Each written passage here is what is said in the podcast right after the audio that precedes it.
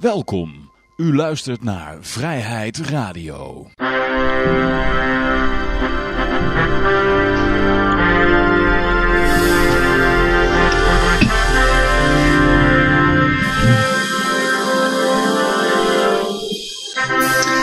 Ja, dames en heren, jongens en meisjes, dit is weer een nieuwe aflevering van Vrijheid Radio. Leuk dat u luistert. We zitten hier gezellig in Café Libertaria met op dit moment uh, Joshi en Peter en ikzelf Johan. En uh, we hebben zo meteen een hele speciale gast, dat is namelijk uh, Didi Taihutu. beter bekend als de man van de Bitcoin Family. ja, Joshi, vertel jij het even, want jij hebt, hem, je hebt met hem opgetrokken deze week. Ja, die, die, had contact met mij opgenomen dat hij graag een keer Lieberland wou zien. En toen zei ik van nou die, die, dat is hartstikke leuk, want ik ben er toevallig in de buurt, kom maar langs. Dus afgelopen vrijdag kwam hij aan met zijn bus, met heel de familie, uh, vrouw en drie dokters. Uh, acht, van 8, 12 en 14. En uh, die reizen dus nu al een, nou, een geruime tijd heel de wereld over.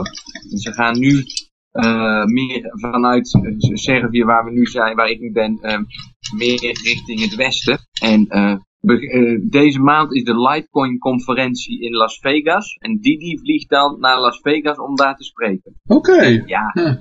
hele mooie persoon gewoon. Hè? Heel die familie ontzettend motiverend om, om hun met crypto bezig te zien. Heel leuk. En zij leggen dat dan die kinderen allemaal uit wat er aan de hand is. Bijvoorbeeld bij het Liberland, weet je wel. Van nou, zo en zo zit dat in te werk. En mensen maken wel eens een grens. En uh, weet je wel, dat, uh, want die kinderen die gaan dus niet naar school. Want hij, hij zegt, ja, op die school leren ze toch niks. Ze kunnen veel beter van de wereld leren.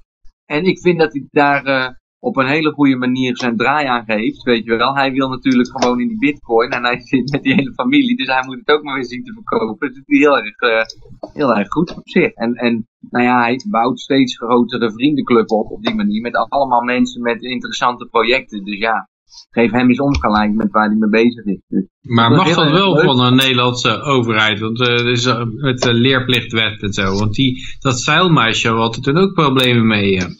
dat die wilde gaan zeilen. En uh, toen zei de Nederlandse overheid van ho ho, dat gaat zomaar niet. Je moet uh, cassettebandjes meenemen van de schoolklas of zoiets. Ja, precies. Nou ja, wat je dus... Eh, de, de, de, de overheid die denkt alles vanuit het papier, hè, om het maar zo te zeggen. En die, die, die gaat daar wel mee om. Maar die zegt ook gewoon, ja, de praktijk is dat ze nu buiten Nederland zijn. En wij, wij zijn natuurlijk zelf gewoon bewuste ouders die hun kinderen niet uh, dom willen houden. Die kinderen die spreken zoveel talen, dat zou, zo kan ik niet eens bij elkaar optellen. Maar in ieder geval, snap je, zij zijn ook wel bewust dat die kinderen wat moeten leren om, om verder te komen in hun leven. Maar ze zijn ook nog zo jong dat ze toch nog niet echt studeren, weet je wel. En wat dat betreft is dan een heel breed talenpakket is een perfecte basis voor ieder kind. Dus het is echt niet zo dat wij die kinderen verwaarloost met een slechte opleiding. Uh, Maar ja, goed. nee, maar dat zeg ik ook niet. Maar dat maakt de Nederlandse overheid vaak niet uit dan, hè? Ja. Die, uh, je, je, kan zeggen van ja, je, mijn kind leert enorm veel, maar ik heb ouders gehoord die hun kinderen één dag uh, later van vakantie terug uh, laten komen. En die, ja, die vakantie hebben ze ontzettend veel geleerd. Maar de overheid maakt dat geen bal uit. Die slingeren je gewoon op de bon of zo. Of, ja, nou ja, goed, dat zou, ik weet niet of je die vraag gesteld hebt aan hem, Johan. Nee, maar, ik, uh, ik, ik, voel dat, ik, dat we nog heel veel vragen voor hem hebben. en uh, ja, ik eindigde al met het gesprek met van uh, tot de volgende keer. Want, dan, want ja, we hadden het echt, echt heel kort moeten houden. En hij had er best wel veel te vertellen. En we hadden al bij weinig tijd eigenlijk. Want hij stond toen te trappelen om de boot in te springen om met jou naar Lieberland te gaan. En ik had een barbecue. dus, maar ik voel dat... staat online. Nee, het filmpje gaan we zo meteen afspelen in, uh, in de uitzending. Snap ik. dat wij met, dat wij, uh, dat Johan, eh, dat uh, Didi en ik op die boot, oh, ja, ja, ja. familie op die boot zit. Ja, ja. Ik bij doen. Ja. En weet je hoe lang we erover hebben gedaan? Van Apatine naar Lieberland? Uh, weet ik, een kwartier of zo, een speedboot? 10 minuten. Ah, oh, 10 minuten. Hij heeft uh, heel hard gevaren. heb je die, ja, had je weer Captain Jack Sparrow? Of, Nee, het was een andere boot deze keer. Oké, oké, oké. Nee, maar goed, uh, we hebben zo meteen even een heel kort gesprek met hem. Dan vertelde hij over een en ander over wat hij allemaal doet. En dan, uh, ja, uh, als u als luisteraar ook vragen hebt, dan kun je trouwens op verschillende manieren met ons interactief zijn. kan via Telegram. Uh, ik zal hem gelijk even opengooien, want dan kan ik kijken of er mensen zijn die al wat te zeggen hebben. En uh, je kan ook nog via de chat, als je naar de website vrijheidradio.com gaat, dan zie je een oranje vlak met drie knoppen en in de middelste, daar heb je de livestream en de chat. Als je op dit moment aan het luisteren bent, dan heb je hem al gevonden. ik zit trouwens nog niet in de chat, maar ik zie wel uh, berichten verschijnen, denk ik. En je kan via tipbitcoin.cash kan je gewoon een bericht zo hup in de livestream gooien. En dan, dan zie je een gekke melding. En als je dan uh, een stuk tekst erbij hebt geplakt, dan krijg je... dan wordt het bericht voorgelezen door een automatische stem. Dus Josje, jij kan even 2 eurocent dan uh, Bitcoin Cash sturen als je wil. En dan kan je gewoon iets geks doen. ik wil het ook wel doen hoor. Ik zit al te kijken. Ja, oké, okay, Ja, dan weet de luisteraar wat een, uh, ten wachten staat. Maar je hoort het wel in de livestream. Jullie horen het niet via de Skype, maar uh, ja. Maar dan kunnen jullie uh, als luisteraars, je kan ook Spice sturen. Spice token is nog goedkoper als je kan geloof ik één Spice token, dat is dan minder dan een eurocent of zo. Het is uh, heel goedkoop. Ik weet even niet uit mijn hoofd exact hoeveel, maar um, ja, dus dan, kom je in de uitzending. Ja. En dan kun je ook vragen stellen en zo en uh, noem maar op. Maar goed, ja, trouwens Josje, je hebt een hele leuke pet op. Vertel daar eens iets over, voordat we met de goud, zilver, bitcoins en mee te gaan beginnen. Nou ja, nee, niks. Dit is de pet die wordt verkocht lokaal. Wat staat erop? Uh... Great again. Oké. Okay. Somber great again. Oké. Ja, tof. Ik kon hem niet laten liggen. nee, nee, nee.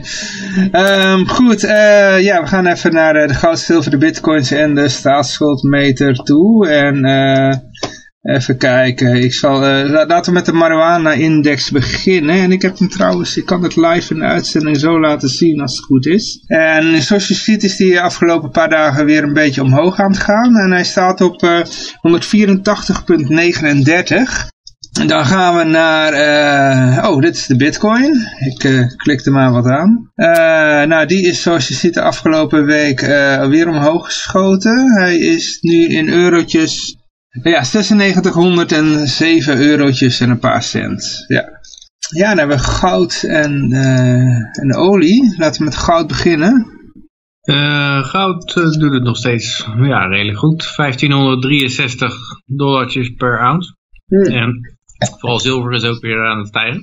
Oké. Okay. Nou weer 2,17% erbij, bijna 20 dollar nou, 1966 dollar per ounce. Maar goud is dat, dus dat is nu weer echt een, een, een, een hij heeft deze week nog een, een kleine all-time high gehad. Dus uh, nog hoger dan, ja. in euro's. Goed. In dollars is hij nog niet op uh, all-time high. Oh, Oké. Ja, dan hebben we nog de, um, even kijken hoor, de olie. De olie is uh, vandaag met 4,5% omhoog, dus dat is wel even hard, maar dan staat, dat breekt het op 56,38. Oh, Oké. Een beetje tussen de 50 en de 60 in, maar het was, het was wat gedaald de afgelopen tijd. Ik moet dan even mijn... De handelsoorlogen. Ja, goed, ja, dan hebben we nog de staatsschuldmeter. En die staat op dit moment op uh, eh, 396,5 uh, miljard in het rood. Ja. Goed, ja, dan gaan we naar uh, de nieuwsberichten toe. Uh, ja, we beginnen even met een uh, crypto berichtje. Josje, ik weet niet of jij er al van op de hoogte was, maar uh, er komt een digitale yuan aan, hè? Van de Tether. Ja. ja. ja. Nou ja, goed, blijven uitbreiden, hè. blijven gaan. Wat dat betreft, ehm, ja, logisch dat, het, dat die er ook komt. Ja, wat zou de achterliggende gedachten zijn er nog steeds te maken met dat uh, Tether ooit zoveel doekoe heeft verloren en dat ze nou een nieuwe scam opzetten of zo om het te bedekken? Nou ja, ik heb al heel vaak gezegd dat ik het Tether-verhaal niet vind kloppen. Mm dus ongeacht hoe dit dan weer op wordt gezet. Uh, ik, ik, vind het het grootste risico van, voor de hele bitcoins wereld is gewoon die Tether. Omdat het een aantal zaken zijn. Ze zijn bijvoorbeeld dus aangeklaagd hè, in New York. En ja, dat is gewoon, dat geeft uh, een onzekerheid.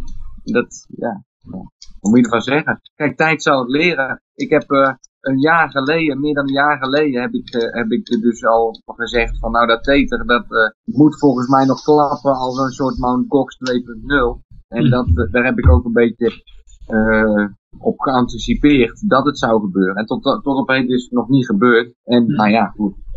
dat betekent niet dat het niet gaat gebeuren.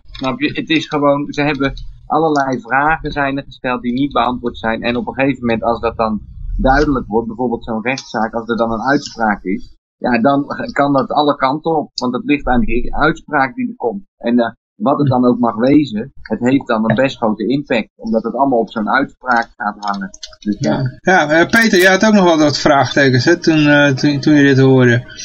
Want in China is de handel in crypto... Ja, zo'n zo stablecoin.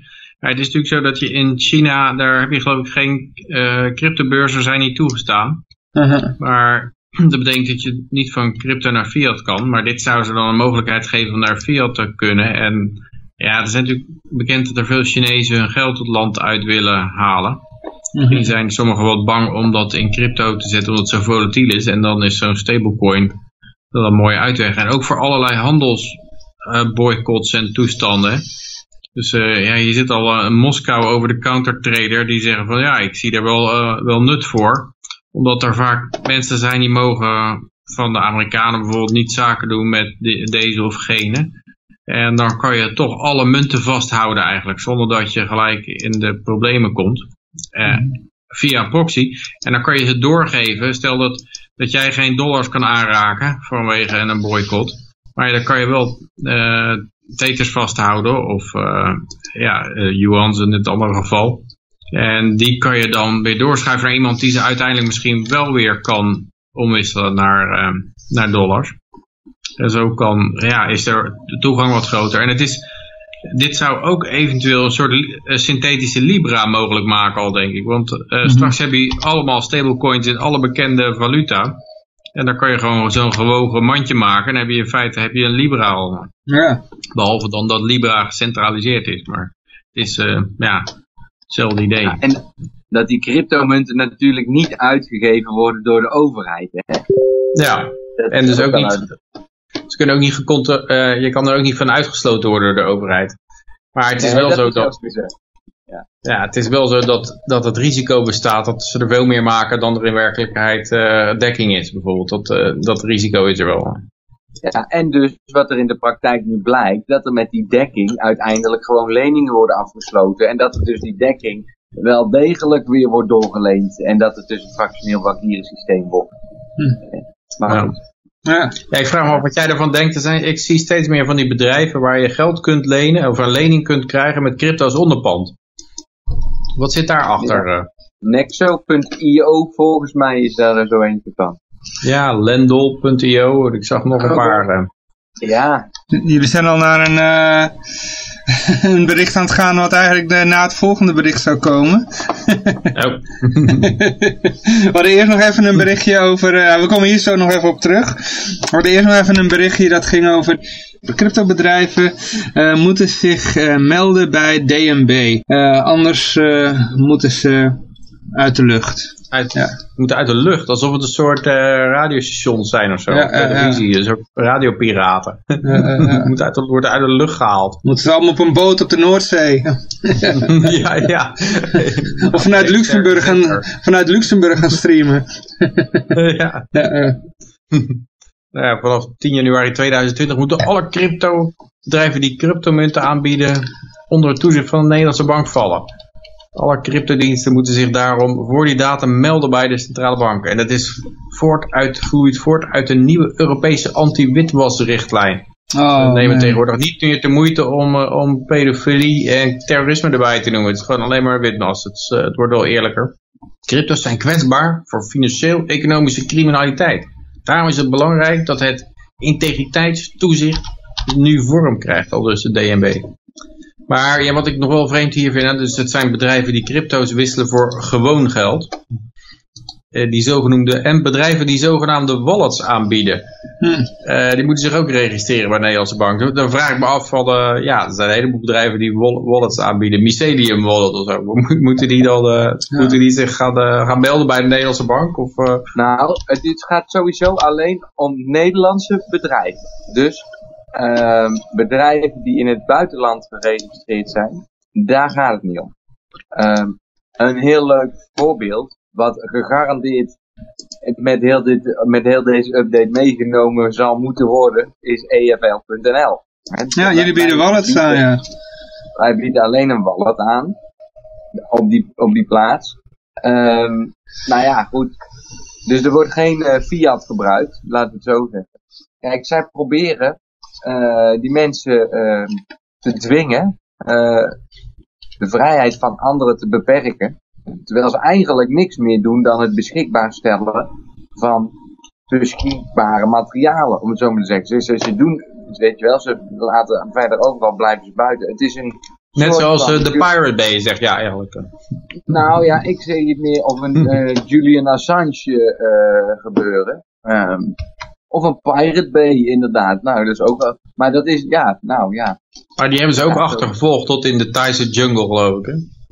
Ja, nou ja, en dus. Um, ja, het is onze vrijheid, weet je wel. Als wij uh, al die bedrijven er heel trots op gaan zijn dat ze zich helemaal aan die regels houden. En dan krijgen ze een uh, beloning, uh, weet, weet, ik veel wat, in de vorm van een bankrekening. Dan, um, ja, dan, dan is dat de tendens van de mensheid. Hè? En dan zijn we er allemaal heel blij mee dat we zo netjes de regels volgen. Maar je kan je ook afvragen van, goh, als ik nou ergens voor gewerkt heb en dat geld is van mij geworden, zou ik dan in staat mogen zijn om dat gewoon uit te mogen geven? Of in ieder geval tot mijn beschikking te hebben?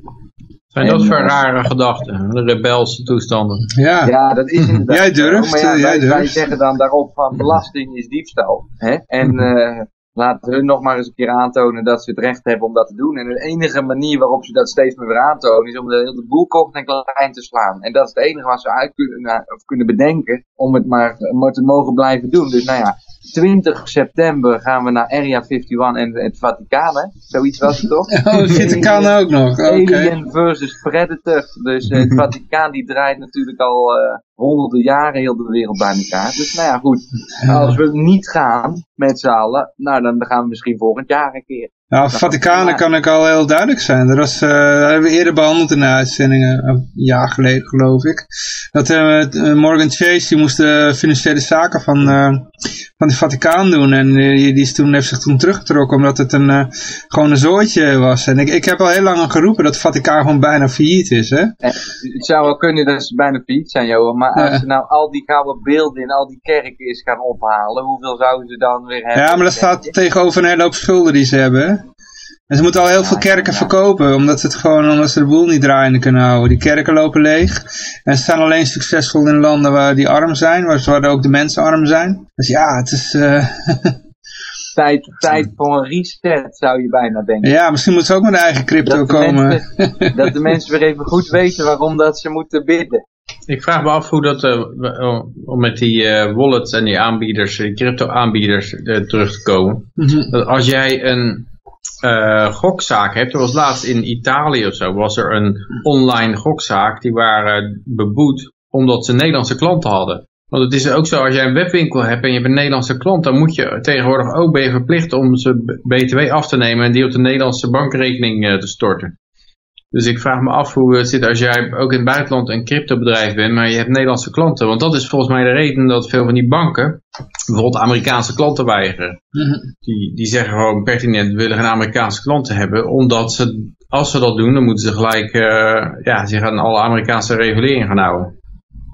Ja, en dat gaat nou met Nederlanders hoogstwaarschijnlijk dan ook gebeuren. Dan zou het zomaar eens kunnen dat de Nederlanders massaal geweerd worden uit crypto. En dan stopt het helemaal in dat Nederlanders zijn best wel actief en mensen met geld. Uh, dus crypto. Maar goed, het is allemaal speculeren, speculeren nou. Maar uh, ja, nou ja. Kijk, ze hebben het al aangekondigd uh, vorig jaar, hè, dat dit zou gaan veranderen, dat ze de WWFT zouden gaan updaten. Toen hebben we hebben het al meerdere keren besproken dat het gewoon, ja, financieren van terrorisme inderdaad maar bijzaak lijkt. En ja, het is het, is het hele de beeldvorming eromheen. Als, dus je, als je standpunt is dat belastingdiefstal is, dan zie je nu hoe dat zij zich tyranniserend opstellen tegenover mensen die dat, uh, nou ja, het is mijn verantwoordelijkheid of ik belastingaangifte doe. En dat is niet aan een bedrijf om dat voor mij te doen, maar dat is mijn belastingaangifte. Snap je? Nou ja. Hm. Ik vind belastingaangifte al een schending van privacy eigenlijk. Ja. Nou ja, de, de, de overheid zegt dan... Probeer daar eens mee weg te komen. Als, als jullie Nederlanders uh, bedienen, dan willen we dat jullie alle gegevens van die Nederlanders aan ons overhandigen. En dan zeggen die bedrijven, ja nou, oké, okay, alsjeblieft. Eventjes, uh, de, de, deze week is er op bitcoin.com een decentrale beurs of iets dergelijks. Johan, ja, klopt, klopt. Ja, ja, ja ik, ik uh, ben er ook lid van. Ik heb nog helemaal niks verhandeld daar hoor, maar uh, ik, ja, ik was een van de eerste. ja, ja en, maar, op, maar, maar dus als jij... Um, als jij, en als jij nou, jij handelt daar of faciliteer je dan ook handelingen? Als ja, ik heb nog helemaal niks gedaan. Ik, ik heb me alleen aangemeld. Ik, ik moet er nog even wat op, uh, nog wat, wat op verstoord eigenlijk. Dus, ja, het was... Het als ik goed begrijp is het zonder KYC en gewoon als jij uh, 10 bitcoins overmaakt, dan wordt het gewoon uh, gewisseld. Ja, ja, en wat, wat hun zeggen waarom ze geen KYC hoeven te doen, is dat er geen, eigenlijk geen tussenpersoon is. Dus uh, je bent vrij om te handelen en te verhandelen met, wie, met wie je maar wil. En ze houden niet voor jou al die bitcoins vast of zo. Dus dat, ja. Julian Assange hebben ze drie maanden geleden uit huis, uit, uit, uit de ambassade geteeld, hè? Mm Dus ja, je denkt dat er... Een filmpje, filmpje had gezien. Ja, maar jij denkt dat chauffeur de volgende is. Uh. nou, weet je wat is? Ik heb dus... Uh, uh, ik ben nou sinds 1 september, ben ik iedere dag, ik doe elke dag een plaatje uploaden. Ben ik vanaf 1 september dacht ik, weet je wat ik doe? Doe ik elke dag tot aan 11 september een plaatje over 11 september. Hm. Dus ik zit nou een beetje allemaal in die gedachtes en dan ga ik ben nou ja goed. En nou is, ik zag vandaag een filmpje van die Julian Assange, zijn vriend of zoiets, die oproept tot uh, massaal protest en weet ik het wat allemaal. Uh. Dus nou ja, laten we, ik zeg al, de, het is een beetje alweer ondergesneeuwd, hè, dat, dat Storm Area 51. Want het was een, een maand of wat geleden dat iedereen het er ineens over had. Maar als dat dus nog een beetje aangewakkerd wordt. En, en mensen gaan echt op dat moment gewoon, uh, ja. Ik, ik, denk dat er helemaal niks gebeurt. Wat denk je eh. daarmee te bereiken dan? nee, ja, op een gegeven moment niks, daar bereik je helemaal niks mee natuurlijk. Ik denk dat we Area 50... de Federal Reserve of zo doen. Of, uh... Ja, dat zou ik eerder doen. Ik bedoel, ja. op de Area 51 is verder weinig te zien. Het is gewoon een uh, lucht, luchtmachtbasis waar ze allerlei nieuwe vliegtuigen testen. Dus je zult, je zult er wat drones vinden. Ja? Dat is een plaatje van Let's Storm the, the Clinton uh, Mansion. ja, ja, ja. Suicide is all. Klopt, ja. Maar we hadden nog wat berichten liggen. En jullie, oh, je wil nog wat zeggen, Yoshi? zolang we dus dat niet doen, zullen bedrijven met crypto's en steeds meer bedrijven, op een gegeven moment wordt het dus zo dat als jij gras inlevert, weet ik het wat, ik noem maar een of andere onzinverhaal, uh, als jij te veel statiegeld tegelijk terugbrengt, dan moet je je idee laten zien. Weet je wel, want dan heb jij misschien wel voor Al-Qaeda's statiegeld lopen. Ja, ja, ja. En, nou ja, snap ik dus waar gaat het op een gegeven moment... Uh, U heeft wel heel veel kapitaal in bierkratjes zitten, meneer. Waar komt het allemaal vandaan? Nee, ja, ze zeiden dat ik dat beter kon doen, want dan uh, zou ik meer staatsgeld terugkrijgen als dat ik cryptomunten zou kopen, zei zeg nou, ja, stond een, stond een man met een baard... Uh, die gaf mij die, uh, die fles om in te leveren. en een rookbeetje had hij op. Oh ja. Ook risico. Ja. Maar goed, dames en heren, jongens en meisjes. Uh, we gaan nog even naar Zwitserland toe. En uh, Zwitserland, daar hebben ze, ja, daar heb je nou bitcoinbanken. Het schijnt te mogen van de Zwitserse overheid. Jullie hadden het er net al over. Ja, het is natuurlijk heel moeilijk om een bank te krijgen. Maar dan heb je als cryptobedrijf, trouwens ook als je, als je in de prostitutie zit of in het betaald voetbal, mm dan uh, willen banken ook niet graag hebben. Maar crypto's zijn ze helemaal bang van, want het punt is dat, je dan, dat ze dan risico lopen op, een, op zo'n boete, omdat zij misschien een of ander uh, witwas, witwas faciliteren. Maar er zijn, zijn zitten al twee banken, die hebben al een licentie gekregen om dat te gaan doen. Oké. En, uh, maar ja, op zich zijn er in Nederland natuurlijk ook al bitcoin exchanges, die hebben ook bankcontacten, dus het kan wel, ook in Nederland. Ik weet alleen inderdaad niet, misschien moet je alles doorgeven van al je klanten. En uh, ja, ik snap niet zo goed wat er dan, uh, ja, wat er nou zo bijzonder aan is, want ja, ze, gaan, ze zitten in, in Zoek. En uh, er zijn speciale cryptobanken. Mm En ja, ik kan me voorstellen dat ze zich ook wat specialiseren in crypto's. Dus dat ze dan wat meer weten hoe die wereld in elkaar zit en wat, wat gevaarlijk is en wat, hoeveel risico loopt. Dus er zal ook wat expertise bij komen kijken. Mm Maar, en, en dat ze ook misschien weten hoe de regulering in elkaar zit.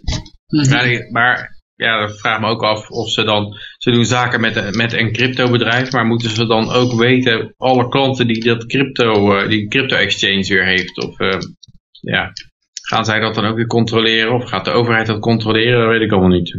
Nou, het moet in ieder geval aan strenge regels voldoen, had ik begrepen. En uh, ja. ja. volgens mij gaat het ook voor financieren. Dus als jij een of andere start-up bent en je wil je laten financieren met crypto, dan kan je naar zo'n bank toe gaan denk ik. Ik denk niet dat dit van, gewoon van Jan, Jan met pet is die een, eh, een, een, een wallet daar wil openen of zo. hm.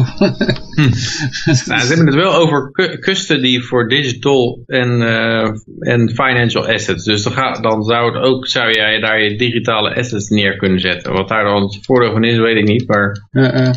ja. Dat zal het waarschijnlijk voor een bedrijf zijn of zo. Als je van individuen zou ik zeggen, dan heb je gewoon je eigen computer voor natuurlijk. Of het moet echt zo'n babyboomer zijn die niet weet hoe, hoe je een computer, computer uh, werkt. Zo'n ja. 70-jarige zeg maar. Ja, die zei, ik laat, me dat, ik laat dat door de bank doen. Ja, dat staat in ieder geval een heleboel keer genoemd. Stringent anti-money laundering regulations. Dat betekent in feite meestal in de praktijk dat het onbruikbaar is. Want uh, je hebt een heleboel van die bedrijven die, ja, die mogen dan net wat doen met goud, zilver of bitcoin of zo. Maar die wordt het leven zo onmogelijk gemaakt dat het daar klant zijn gewoon een drama is. Omdat je al achter elkaar, je papieren verlopen en dan moet je weer een nieuw bewijs, adresbewijs insturen. En dan moet je weer uh, een of ander gelegitimiseerd door een notaris ingestuurde documentatie. Dus uh, over het algemeen is het uh, vrij onwerkbaar geworden. Maar ja, dan hoop je een beetje op decentrale exchanges. Maar um, wil ik net ook nog even noemen, dat die uh, ETH had ook zo'n de decentralized exchange. En uiteindelijk hebben ze daar zelfs de programmeur van opgepakt. Dus iemand die dat programmeerde, die, die, ja, die heeft alleen de code geschreven om dat ding te draaien. Mhm. Maar kennelijk vond ze dat ook genoeg om hem op te pakken. Ja, ze maken het ons... aardig afgesloten. Ja, ze maken, het, ze maken het ons niet makkelijk. Dus, nee. uh, er wordt echt een uh, net om ons heen gespannen en het wordt steeds strakker getrokken. Maar aan de andere kant zijn ze ook heel bang dat ze, het, dat, uh, ja, dat ze een belangrijke technologische ontwikkeling in de kiem smoren. Dat proef je toch ook wel, want heel vaak komen overheden aan een eind doordat ze gewoon de technologie helemaal stilleggen en alles willen bevriezen, wat er in Atlas Shrugged ook gebeurde. Ja. En dat zag je eigenlijk in de Sovjet-Unie ook een beetje gebeuren. En daar zijn ze wel bang voor ook. Vandaar volgens mij dat ze, dat ze graag kleuters in zo'n stint rondrijden. Omdat, uh, ja, dan hebben ze het idee dat ze helemaal technologisch weer bij zijn. Dat zeker niet achterblijven. En er is altijd het risico dat een bepaald land ergens de deur openzet voor crypto's. En ja, dan moeten ze eigenlijk met z'n allen gaan aanvallen, want anders dan, dan gaan ze een heleboel crypto-enthousiasten uh, verliezen daar, dat soort landen. En die willen ze vast niet kwijt, hebben, kwijt zijn. Klopt. Maar uh, ja, we hadden nog meer berichten. Uh, we gaan even naar het volgende bericht toe. Ja, naar de prinses Amalia. ja, ja, ja, ja. ja. De... Daar ook een mooi tuentje voor, het Koningshuis uh, segment. oh, ja, ik kan wel even kijken hoor. nee, die, ik heb verder niks uh, van die aard erin zitten. Misschien dat dit uh, wat is. even kijken hoor. Ik geloof echt dat we een van de meest gave landen van de wereld leven. met een waanzinnige veel mogelijkheden en leuke mensen. Ik, ja, ik had een Mark Rutte klaar liggen. Ik weet niet of dat goed is voor je. Ja. Nee, um, ja, prinses Amalia, geluksvogel. Die heeft de hoofd. Ja, die wordt 18 jaar, wordt ze. Oh. En uh, dan verandert er altijd een heleboel dingen in je leven als je 18 wordt, hè? Ja, ja, ja. Dat geldt uh, voor burgers zo, dat geldt voor kroonprinsessen ook. Ja, nou ja, de gewone burger die, moet dan, uh, die gaat dan meestal studeren en die uh, moet zich in de studieschulden werpen en uh, de rest van het leven ja, afbetalen. Maar als jij uit de juiste kut gerold bent, dan, dan gelden voor jou andere regels. euro per jaar. ja, ja, ja. Het is altijd zo dat um, als jij nou zegt, jemig, die prinses Amalia krijgt anderhalf miljoen euro per jaar, dan krijg je vast een factchecker die zegt, ho, ho, ho, dat is fout. Oh ja? Het is 1.495.000 euro. Ah, oké. Er zit nog 5 5000 euro marge tussen het anderhalf miljoen en wat ze dan werkelijk krijgt. Oké. En de loonbelasting van haar beveiliging is twee keer zo hoog. Dus eigenlijk levert ze gewoon geld op. Geniaal. Ze stimuleert de economie. Eerst worden die mensen allemaal beroofd via de Belastingdienst om het bij haar in de portemonnee te stoppen. En dan uh, moeten wij nog dankbaar zijn omdat zij daarmee de economie stimuleert. Uh, zoiets? Ja, zwaaien maar. ja, ja, ja. 4000 euro per dag is omgerekend. Ja. Voor degene die uh, ja, dat is niet slecht. het bedrag niet aankunnen. Ik heb een leuk artikeltje. Kijk, je kan op heel veel manieren uh, het erover hebben dat ze een anderhalf miljoen krijgt. Maar je had wel een leuke, leuke gevonden. ja, gaat ze dan in crypto steken? dat zou wel giller zijn.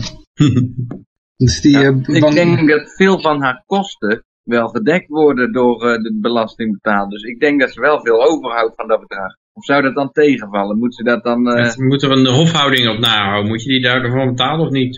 Ja, dat gaan meestal wel de argumenten zijn. Dat, ze, dat de, Oranjes die krijgen zoveel geld omdat ze zoveel van die paleizen moeten onderhouden en uh, bijbehorende personeel. Dus dat dat uh, daarvan afgetrokken uh, zou worden. Van, dus dat daarom die bedragen zo hoog zijn.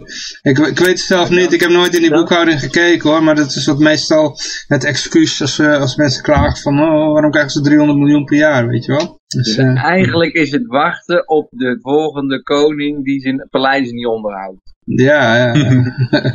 en die zegt, ik gebruik dat geld wel ergens anders voor.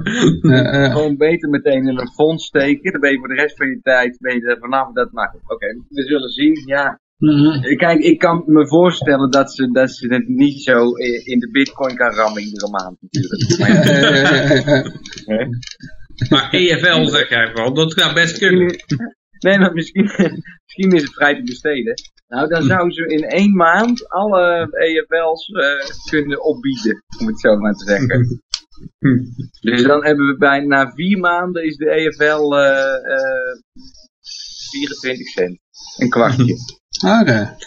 En wat ook opvallend is dat ze op haar 18e verjaardag al tien keer het jaarsalaris van onze premier krijgt. Dus er zit ook een soort uh, balken en de normovertreding in, denk ik al. Nee, maar volgens mij mag dat gewoon hoor, want zij heeft uh, geen bestuurlijke functie. Dus dat geldt voor haar de balken en de norm niet. Dit is oké, zolang je maar niks doet. ja, ja, ja. als je wat voor doet, dan, dan staat het niet meer in relatie, dat bedrag. nee, nee, nee. Maar als je, als je niks doet, dan... als ze zwaait met haar handje, uh, af en toe naar uh, publieke events toe, tegen haar wil. Ah, af en toe, af en toe. Hè? Af en toe, af en toe, ja, af en toe. Ik geloof één dag in het jaar of zo. ja, wat een leed, wat een leed. Maar uh, goed, um, dan gaan we even naar de renovatie van het uh, Binnenhof. Uh, want dat is ook allemaal geschied. En er was weer een hoop om te doen. En dat had te maken met de architect in kwestie. die, daar was men niet zo al te blij over, geloof ik. Dus uh, wat is er allemaal aan de hand? Nou, als je anderhalf miljoen geld, uh, of anderhalf miljoen veel vond, ja. dan uh, ga je nu naar 2,7 miljoen. Oeh. En dat is ook om niks te doen. Dat is eigenlijk 2,7 miljoen is de oprolpremie. Oké. Die man had nog, nog geen fuck uitgevoerd eigenlijk. Ja, zijn vrouw. Oh, sorry, de, de vrouw. Oh ja. ja Tenminste, dat neem ik aan. Dat kan je natuurlijk nooit zeggen. Dus ik kan zich als man identificeren. Maar ik zou zeggen vrouw. Ja. Maar je zal, bij die, bij die uh, verbouwing hadden we een heleboel architecten aangenomen. Hè? Ja. En daarom ging het ook mis. Want die lagen allemaal met elkaar in de, in de clinch. Allemaal nou andere visie. De eerste die, andere visie inderdaad. Hm. En nou is de eerste die, uh, die heeft erin toegestemd om het veld te ruimen. Mm en uh, dat kost 2,7 eh, miljoen eh, euro.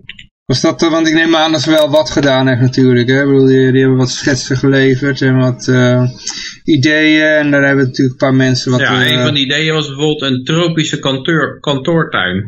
ja, ja. De architect van Loom werd door de Tweede Kamerleden van de grootheidswaanzin beticht bij haar verbouwplannen. Wat grappig is natuurlijk dat Tweede Kamerleden, politici iemand anders van grootheidswaan betichten, terwijl zij willen het hele salaris der natie uitgeven. Ja. En de hele renovatie kost een half miljard euro. Oké. en ze wilde al, de Tweede Kamer wilde al een tijdje van haar af, maar het contract was goed dichtgetimmerd. Dus- als je het dan zo zegt, dan valt het wel mee. Dan klinkt het als een half. Dat klinkt minder als die 2,7 van het begin. 2,7 miljoen van die, van die uh, half miljard. Ja. Nee, die half, miljard gaan ze, die half miljard gaan ze sowieso uitgeven, dat staat er vast. Die klinkt toch minder. Oké. Okay. Ah, sorry. Ja, het is eigenlijk van de, van de 500 miljoen aan, gaan er wel 202,7 om naar een, naar een architect, uh, om daar vanaf te komen. Ja, nou die andere vijf Als ze nog, drie architecten wegdoen, dan, uh, dan zijn ze al 10 miljoen euro kwijt. Ja, ja. Maar ja, goed, uh, ja, we gaan even verder kijken wat we nog aan berichten hebben liggen. Uh, even kijken hoor jongens.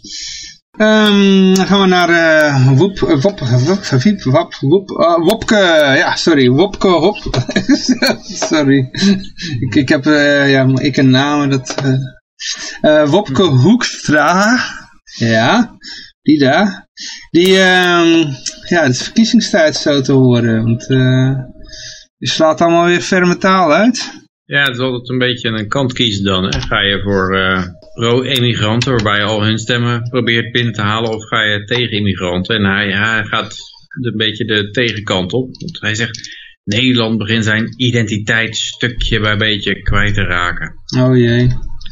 Stemmen van PVV of Snoep of zo en uh, Baudet. Onze identiteit en cultuur worden weggerelativeerd. Oh jee. Hoewel ben, Hoek, Hoekstra benadrukt niet aan elitebesje te willen doen. Oh jee. Ligt volgens hem bij de mensen in verantwoordelijke posities. Ja, dit is ook een mooie. Geen wonder dat de helft van de bevolking inmiddels onomwonden zegt dat er veel, te veel immigranten zijn en zich zorgen maken over integratie. Hij spreekt van een gebrek aan wederkerigheid. Het voorrecht om Nederlander te worden leidt te vaak niet tot de inspanningen en resultaten die de samenleving redelijkerwijs van nieuwkomers mag verwachten. Ik geef u op een briefje dat, we dat de Steven niet weten te wenden, dit probleem ons nog decennia parten zal spelen. Ik denk, dit soort taalgebruik is al niet, uh, niet echt aansprekend. Hmm. Dat als we de steven niet weten te wenden. Wie gebruikt ja, nou nog uh, de steven niet weten te wenden? Uh, Thierry Baudet, ik bedoel, ik weet niet, die, die heeft toch allemaal van die gymnasiumtaal in zijn speeches. ja, doet u dat De boreale samenleving en dat soort shit.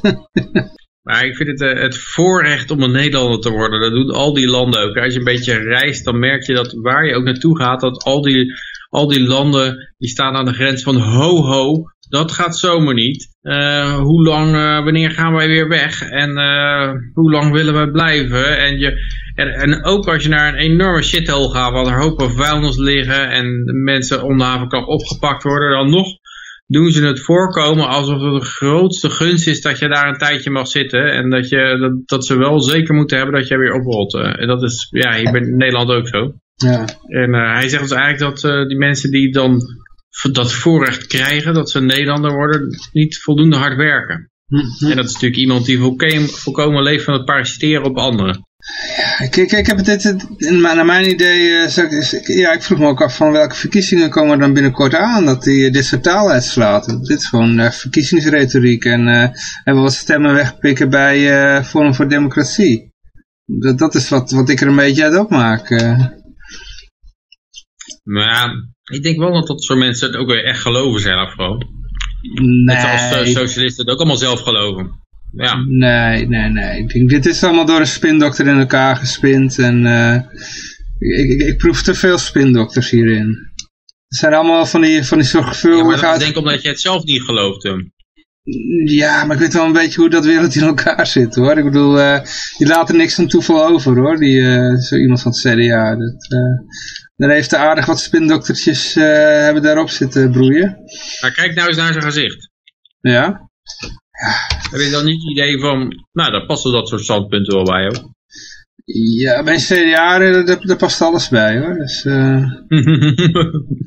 ja. ja, sorry.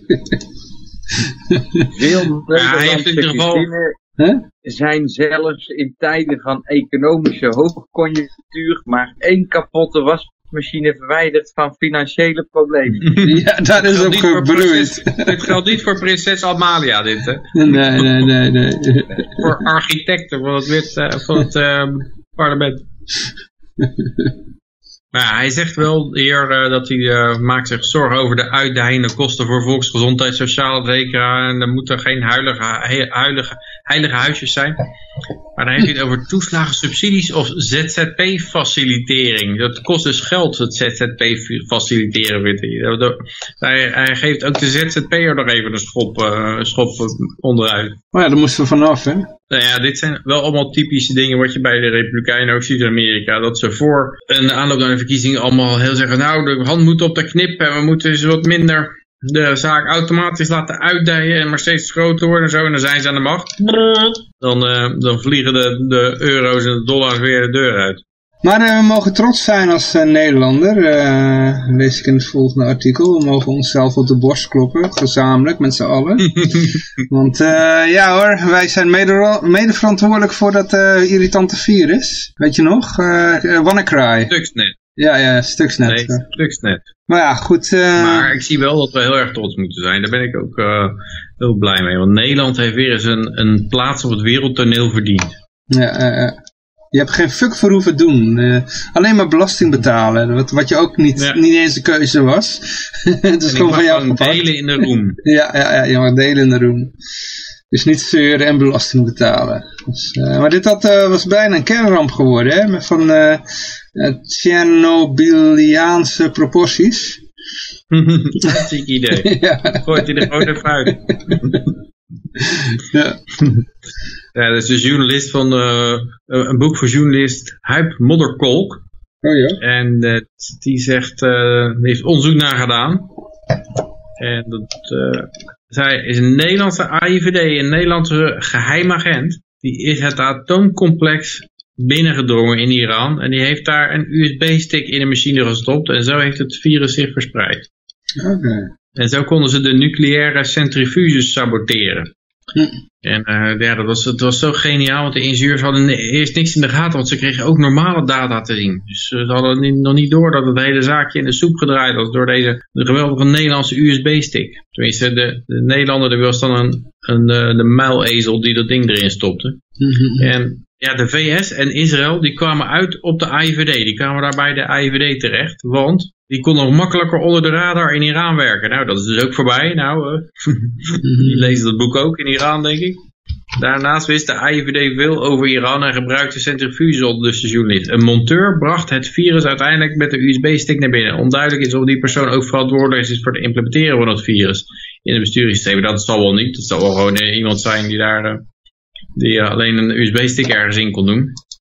Maar uh, ja, het is ook een beetje raar om hier over gaan op te lopen scheppen. Want ten eerste, uh, ja, komen Nederlanders nou ook in een stuk uh, ander licht te staan. Het is niet meer zo dat je nou als een Nederlander even een, bedrijf binnenwandelt in het buitenland. dan beginnen ze gelijk te fouilleren en af te schieten. Ja, maar we gaan nu even naar het interview toe. Het interview met Didi. Dan gaan we even... Oké, okay, we zijn geschoven in ons virtuele café, Didi Tahutu. En hij is op dit moment uh, vlakbij Lieberland. En je gaat zo meteen de boot pakken, hè, naar Lieberland. Oh, ja, begrepen, ja. We gaan meteen uh, samen met Josje op de boot. Ah, gezellig. Ik heb die trip ook gemaakt. Een hele leuke trip. Ja. Uh, ja, en, uh, maar even voor, voor, de luisteraars. Die, uh, we, we, hebben het wel eens over jullie gehad. Of jou gehad vooral. Met, jij was de man die zijn huis had verkocht voor bitcoins, hè? Ja. Ja, hebben een aantal jaren geleden hebben we niet alleen ons huis, maar ook onze bedrijven, mijn pensioen, mijn auto's, mijn motoren. Eigenlijk ons hebben, hele hebben en houden hebben we geïnvesteerd in bitcoins. We hebben alles verkocht in bitcoins omgewisseld en we zijn de wereld rond gaan reizen. Ja. Heb jij uh, spijt van die daad? Of... Nee, natuurlijk niet. dat is een retorische vraag. We reizen al, we reizen al drie jaar als gezin de wereld rond. En door dat wat we gedaan hebben, zijn we gebombardeerd op de Bitcoin family. En dat neemt natuurlijk een hele media-aandacht met zich mee, wat ook weer het reizen makkelijker en eenvoudiger maakt. Waardoor je sponsorships krijgt en allemaal zo'n dingetjes. Uh, ik, ik, spreek op, uh, op events, op crypto-events, op uh, corporate events. Je, ik ontmoet gewoon heel veel mensen op de hele wereld. En dat al drie jaar lang. En doordat ik dat heb kunnen doen, heb ik eigenlijk uiteindelijk kunnen begrijpen dat gewoon 80% van de mensen met de verkeerde gedachte in crypto is gestart.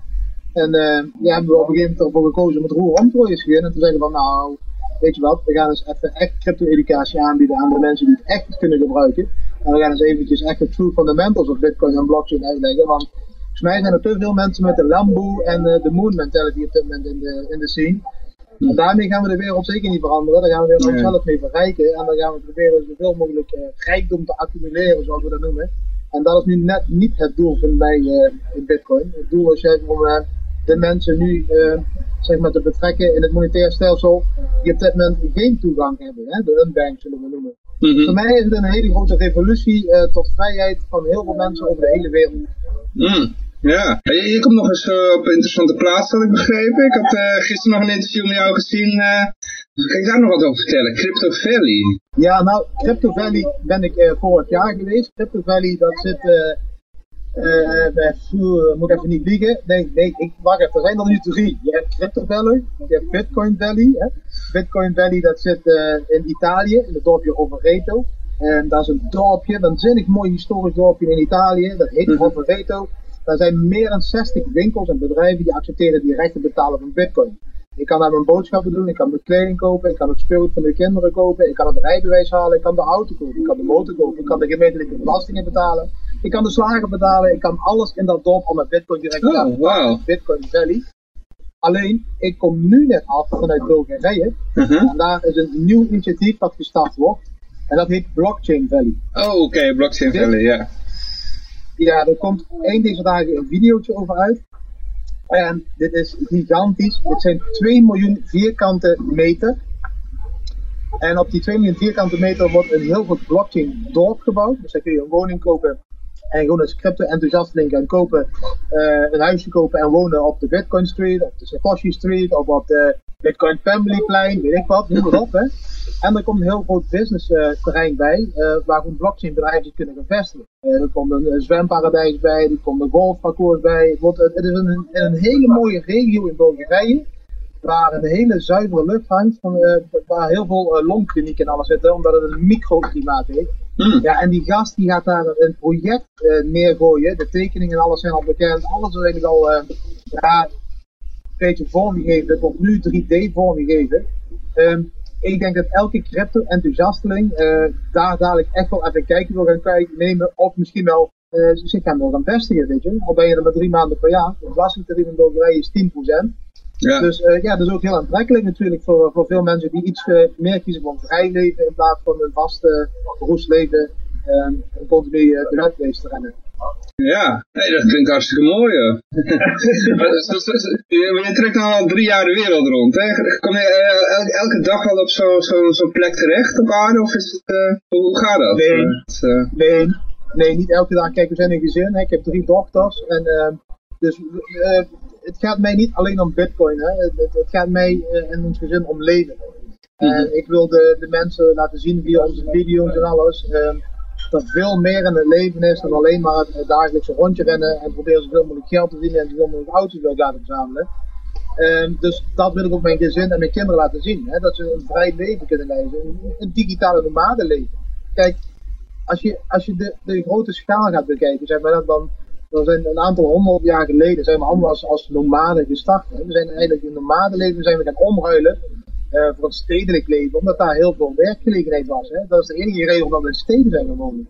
Mhm. Nu zie je eigenlijk alles weer een beetje omdraaien. Hè. Je ziet dat mensen thuis kunnen werken, online kunnen werken. Uh, de mensen van Google bijvoorbeeld werken ook allemaal niet meer altijd elke dag op kantoor.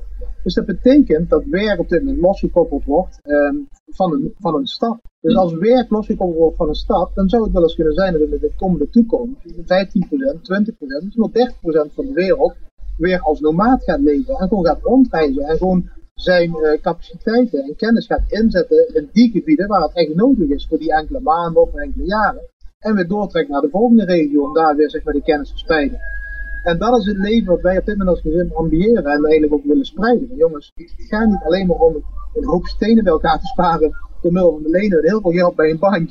die, die, uh, ja, die eigenlijk uh, niet het allereerlijkste is in deze tijd, zullen we zeggen. Ja. gaat ook met gewoon je, je, je, je, menselijkheid, je kennis, je capaciteit, je denken, kun je ook inzetten. En daar kun je ook heel veel mensen ter wereld mee helpen. Uh, en daar kun je van leven. Het, is, het hoeft niet altijd met te draaien om het af te dalen van een hypotheek.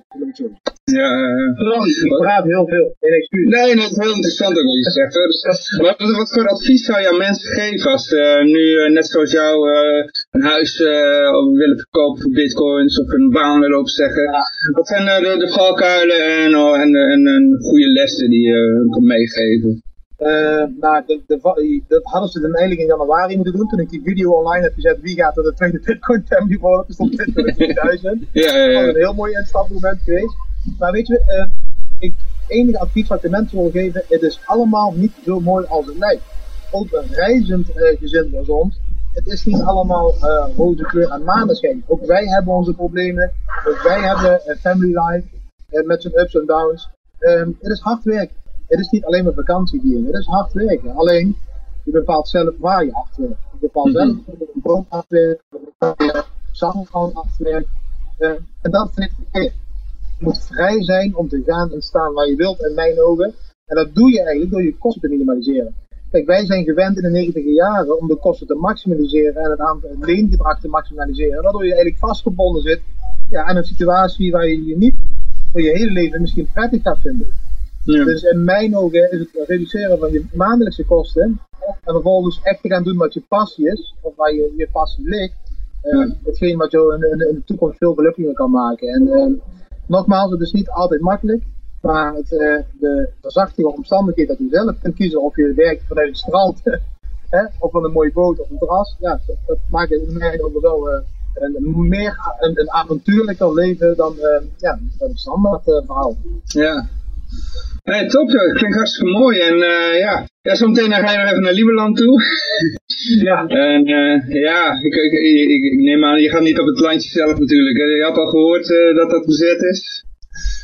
Ik, ik, ik heb gehoord dat er van allerlei dingen spelen en dat je niet overal maar zo erop kunt en alles. Maar ja, voor mij is het gewoon, weet je, ik, ik, had eigenlijk met Piet afgesproken om hierheen te gaan. En dat was bij hem, er kwam er wel tussen. Nou, Yoshi was zo vriendelijk om te zeggen, die, die komt erbij. En uh, laat ik je gewoon het een en ander zien. Um, ja, had hij super geregeld. We slapen bij, bij hele hartelijke mensen, lokale, wat wij heel mooi vinden om te praten over de, hè, over de historie van het land en de oorlog en alles.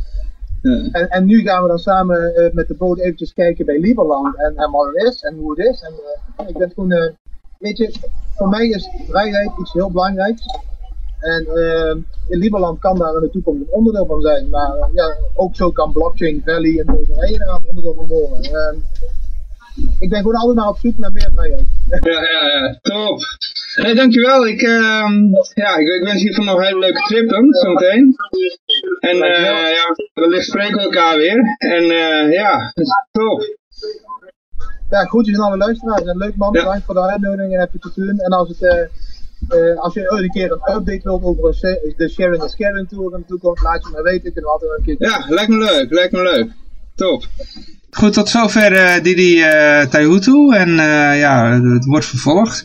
we gaan nu weer even gezellig verder met de nieuwsberichten. En we gaan naar de bosbranden. Want ja, in Afrika ging het ook flink te keren, had ik begrepen. Ja, ja dat, maar dat, we hadden het er vorige keer al een beetje over gehad over die uh, bosbranden. En inderdaad, er zijn, er zijn veel meer branden in Afrika. Maar wat mij opviel is dat, dat je steeds meer krijgt die, uh, de fact-check door de uh, mainstream media. Hm. Dus vorige keer hadden we het gehad over die, die Stevenson hut en die pagoda hut. Weet je dat ze die temperatuur hadden veranderd in het verleden. Ja, ja, ja. ja. Maar ja, hier hier krijg je nou ook een heel verhaal over uh, waarom... Uh, er zijn in Afrika ook veel bosbranden, is dan uit het AD. Maar waarom, uh, dus waarom de paniek over de Amazone? En dan, dan moeten ze een heel verhaal gaan houden waarom dat in Afrika niet zo belangrijk is, die bosbranden. En het begint allemaal meestal met het feit, ja het klopt inderdaad, er zijn zoveel branden in Afrika, er zijn zoveel in de Amazone. Maar, en dan komt er een hele ingewikkelde redenering, net zoals bij die Pagoda hut en die Stevenson hut over waarom dat dan eh, minder relevant is in Afrika.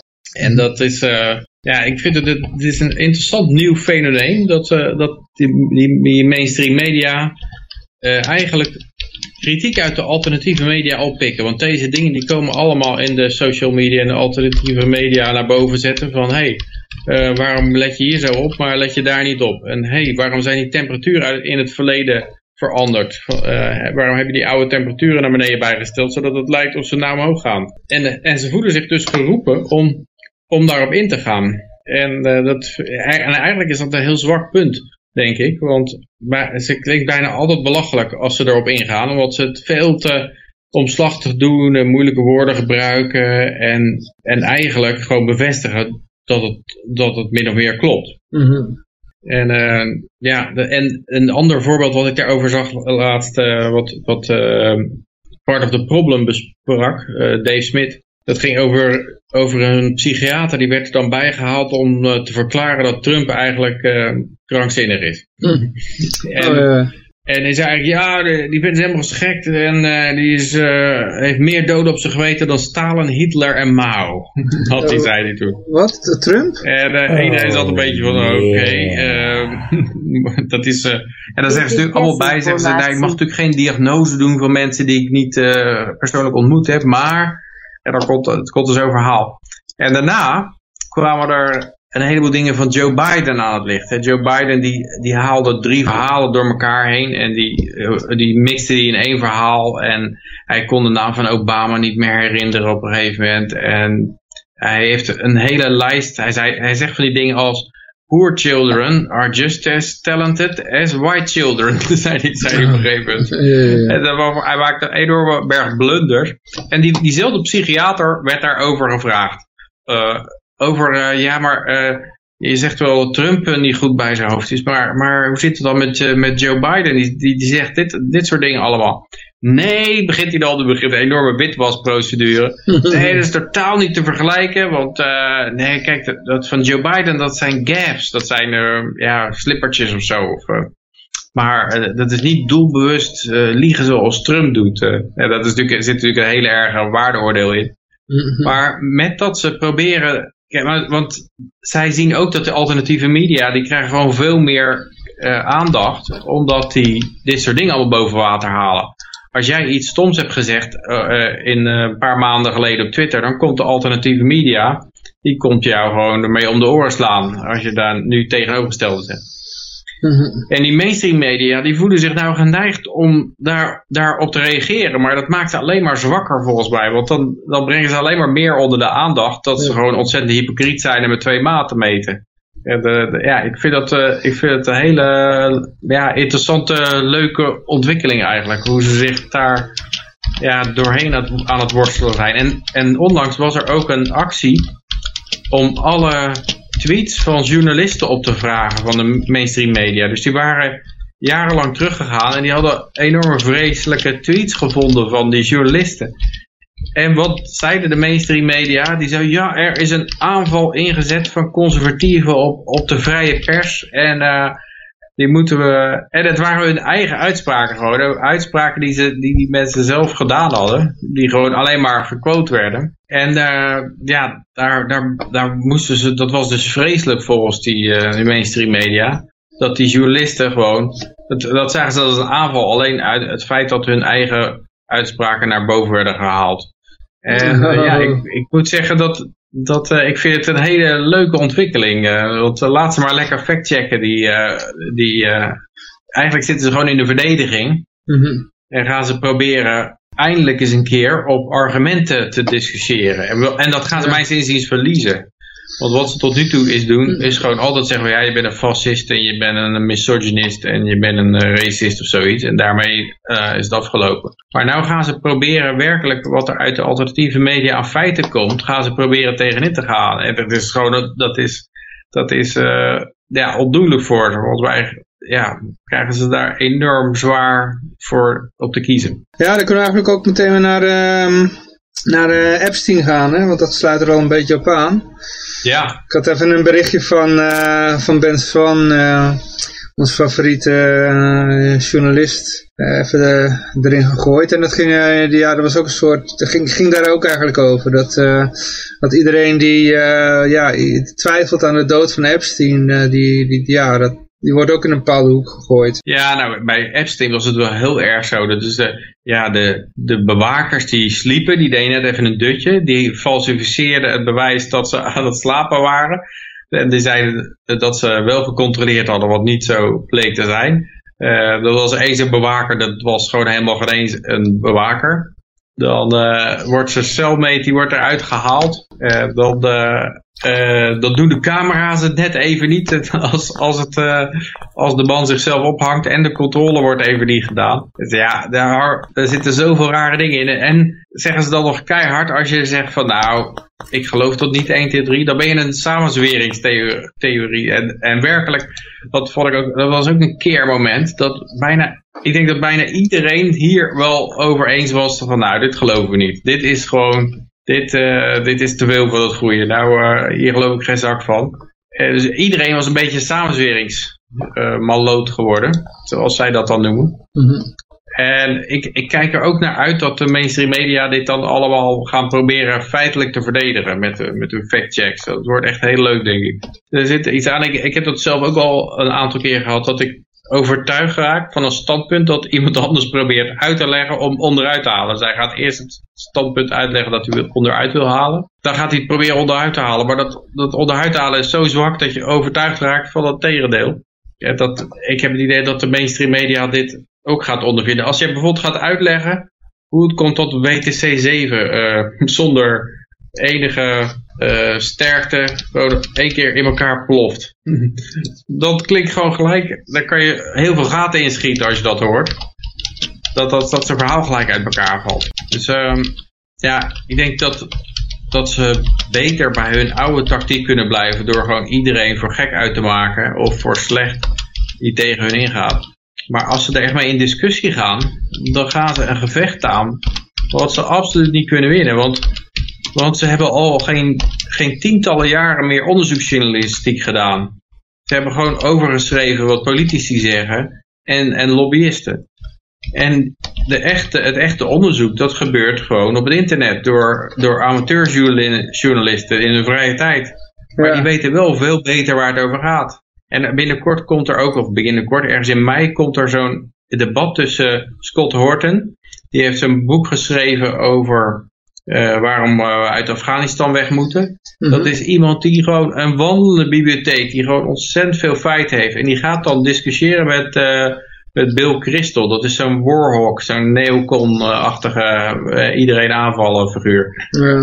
En, en die gaat het, ja, die, die maakt volgens mij geen schijn van kans als die gaat, echt gaat discussiëren op inhoud die Scott Horton heeft een heel boek over geschreven. Die kent alle namen, alle feiten, alle data. Die weet gewoon ontzettend veel van het hele Midden-Oosten af. Wat daar allemaal gebeurd is. Wie wie heeft gesteund en wie wie in de rug heeft gestoken. En hij, zo'n Bill Crystal, die denkt alleen maar dat hij wat weet. Omdat hij gewoon heel veel, heel, heel veel jaren is hij gewoon geld toegestopt door, door het militaire industriële complex. En ja, dan zijn er natuurlijk heel veel mensen die je allemaal geweldig uh, vinden. Maar dat komt gewoon omdat je met geld strooit.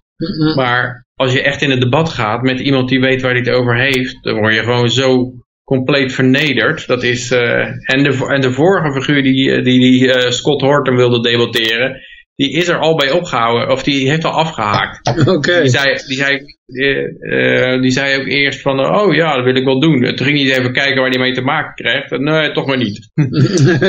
Misschien dat de, deze ook afhaakt hoor. Ja. Het is een beetje jammer dat heel het internet gelijk uh, begon te taggen en zo. En, en um, hem, eigenlijk moet je, moet je dat soort figuren niet alert maken. Dat ze gewoon de, de, de arena instappen zonder te weten waar ze mee te maken hebben. Ja, goed. Ja, ik, ik heb trouwens nog even um, een klein tussendoortje. Want ik had in het begin van de uitzending over dat je uh, tekstberichten kon sturen via crypto. Eén iemand heeft het al gedaan. Die zei dat terwijl je aan het praten was. Uh, stuurde hij een, um, wat Bitcoin Cash met de tekst, uh, dit is desinformatie, uh, Peter. ik denk dat hij het als grapje bedoelde. Hij heette Carl, maar ik weet niet of jij een Carl kent. Maar, uh, ja. Carl? Carl, van C-A-R-L, Carl. Ja.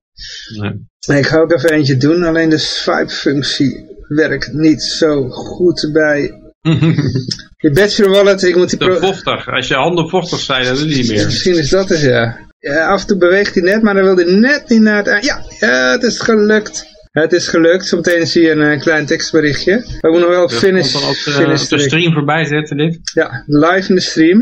Alright. Hartstikke idee, hier is hij. Dit is een gesproken tekstberichtje verstuurd met een spice token via. Oh, dat laatste, dat uh, waarschijnlijk uh, was het... Een mannetje erbij. Ja, ja, het hele berichtje werd niet helemaal voorgelezen. Ik denk dat het laatste stukje was net te lang of zo. Volgens mij kan je maar een bepaald aantal tekens doen of zo. Niet zoveel inderdaad. Nee, ik kan maar korte berichtjes doen, uh, ja. Nee, maar goed, ja, we gaan even verder met de berichten. Even kijken hoor.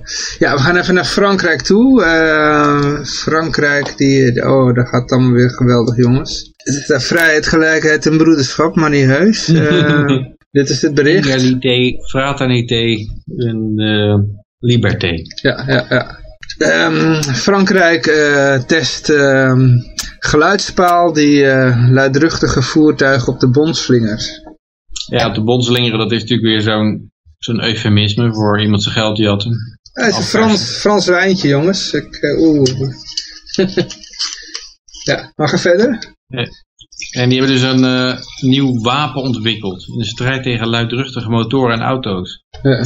En, ja, dan hebben ze een paal neerzet. Als je daar langs rijdt en jouw voertuig maakt herrie, dan flitst die jou en dan krijg je daar een, uh, of moet je een boete betalen. Hmm. En het zal worden gelinkt aan de, aan de bestaande bewakingscamera's van de politie. Oké. En het, eh, maar dan moeten ze nogal, de vraag is altijd waar komt het geluid dan vandaan? Dan kan ik altijd zeggen van nou, het was niet mijn geluid.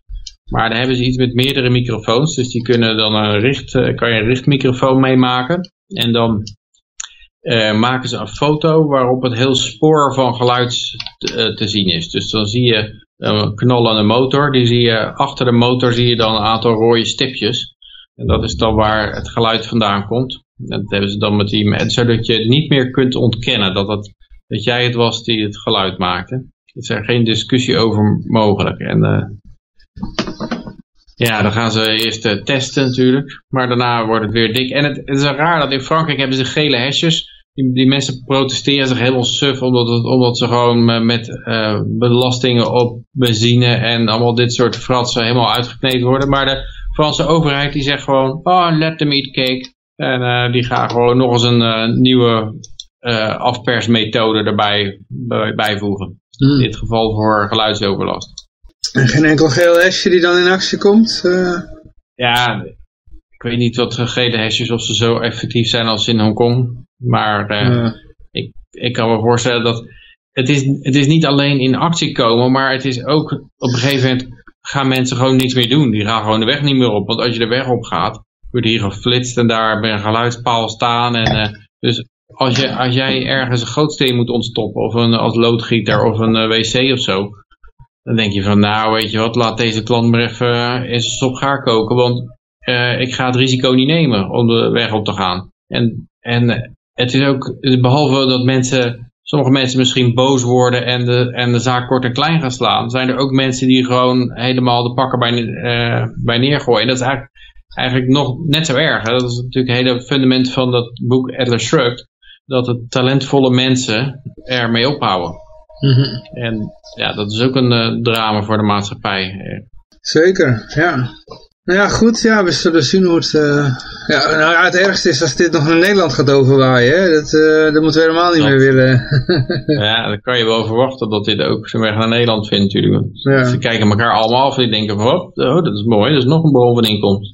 Ja. Ik weet niet, was die uh, destijds die uh, flitspaal, was dat niet een Nederlandse uitvinding ooit?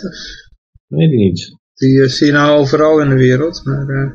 Hmm. Ja ik weet wel dat ze in Duitsland anders zijn, omdat dan ook je, je prent op het, op het uh, er moet van voren genomen zijn. In Nederland flitsen ze de auto van achteren en je wordt spoed, maar in Duitsland moet je dan ook bewijzen dat jij achter het stuur zat. Dus dan oh heb je een foto van vooraf. En je hebt nou in Duitsland ook, ik weet niet of ik dat al verteld had, dat hoorde ik laatst van, uh, van een vriend, dat, dat je een boete kan krijgen als je te dicht achter je voorganger rijdt. Er was iemand die reed 101 km per uur geloof ik. Maar die reed maar 17 meter achter zijn voorganger in plaats van de wettelijk vereiste 42 of zo. Hmm. En daar krijg je ook een boete voor, voor niet genoeg afstand te houden. Dus ja, niet genoeg afstand houden, te hard rijden, te veel herrie maken. Ik denk dat het uh, nog heel spannend wordt om de weg op te gaan. Hmm. Ja, snel maar naar het Oostblok gaan. Ik, bedoel, ik weet niet of je weet hoe ze daar rijden. ja, ja. je kunt echt dingen op de weg gezien dat je denkt van, oh ja, dit hebben we in Nederland niet. Maar ja, Mhm. het is, uh, ja als je dan zo'n Nederlandse chauffeur hebt, die, uh, die, die loopt zich te ergeren. Maar ja, de, voor de rest, je ziet die Oostblokkers helemaal uh, nergens druk over maken. Zolang een auto Mhm. maar heel is, weet je wel. Ja, dus, goed, ja. Maar uh, we gaan even... Rusland ook wel eens een ja? auto. Dan zie je gewoon een beer, een beer uit het raam steken op de achterbank. Die, die gewoon een enorme grizzlybeer die dan meegenomen wordt. Oké, oké. Okay. ja, maar... Uh, een auto door zijn assen zakken. Uh, uh, uh, we hadden nog een berichtje. Ik moet even kijken hoor. ja, deze ja. Uh, dit gaat uh, een berichtje uit de VS, uh, de Fed, zal wel de federale politie zijn dan in dit geval, heeft een, een, een Harvard student, die, tenminste die kwam uit Libanon, en die wilde een visum aanvragen toen hij in Amerika arriveerde. En dat is hem geweigerd. Hij had al een visum, geloof ik. Of hij had er al eentje, maar hij moest nog een stempeltje hebben. En dat is hem geweigerd. Het werd hem afgenomen. Het werd ja. hem afgenomen, visum. Oké, okay, het werd hem afgenomen. Vanwege een commentaar op social media van een, tussen aanhalingstekens, vriend. Een Facebook vriendje, zeg maar. Ja, dus hij had, hij had er zich van ja, verzekerd dat hij geen enkele post over politiek op zijn timeline had gedaan. Ja. Dus uh, dat, stond, dat is al helemaal niks op. Maar er was wel een vriend van hem die had wat op zijn timeline staan. Dat kwam dus ook bij hem erboven. Dat ging wel over politiek. En hij werd, zijn visum werd ingetrokken en hij werd op een vliegtuig gezet terug naar Libanon. Ja. En daar zijn ze nogal boos op Harvard. Uh, en die hebben de zaak advocaten op de, op de zaak gezet. En dan, en dan geven ze natuurlijk de schuld aan Trump. Maar ik denk niet dat dat nou ja, specifiek voor Trump is. Want ja, je ziet deze ontwikkeling overal. Uh, die, die, mensen die, die worden ook steeds dommer natuurlijk aan de grens. En bij de politie ook. En steeds uh, bruter. Dus het, uh, ja. Volgens de student liep die nog, liep, liep die vrouw, of een vrouw van de douane of zo. Liep echt tegen hem te schreeuwen ook en zo. En, dreigende taal uit te slaan. Het ging er niet, niet op een lieve manier aan toe. Nee.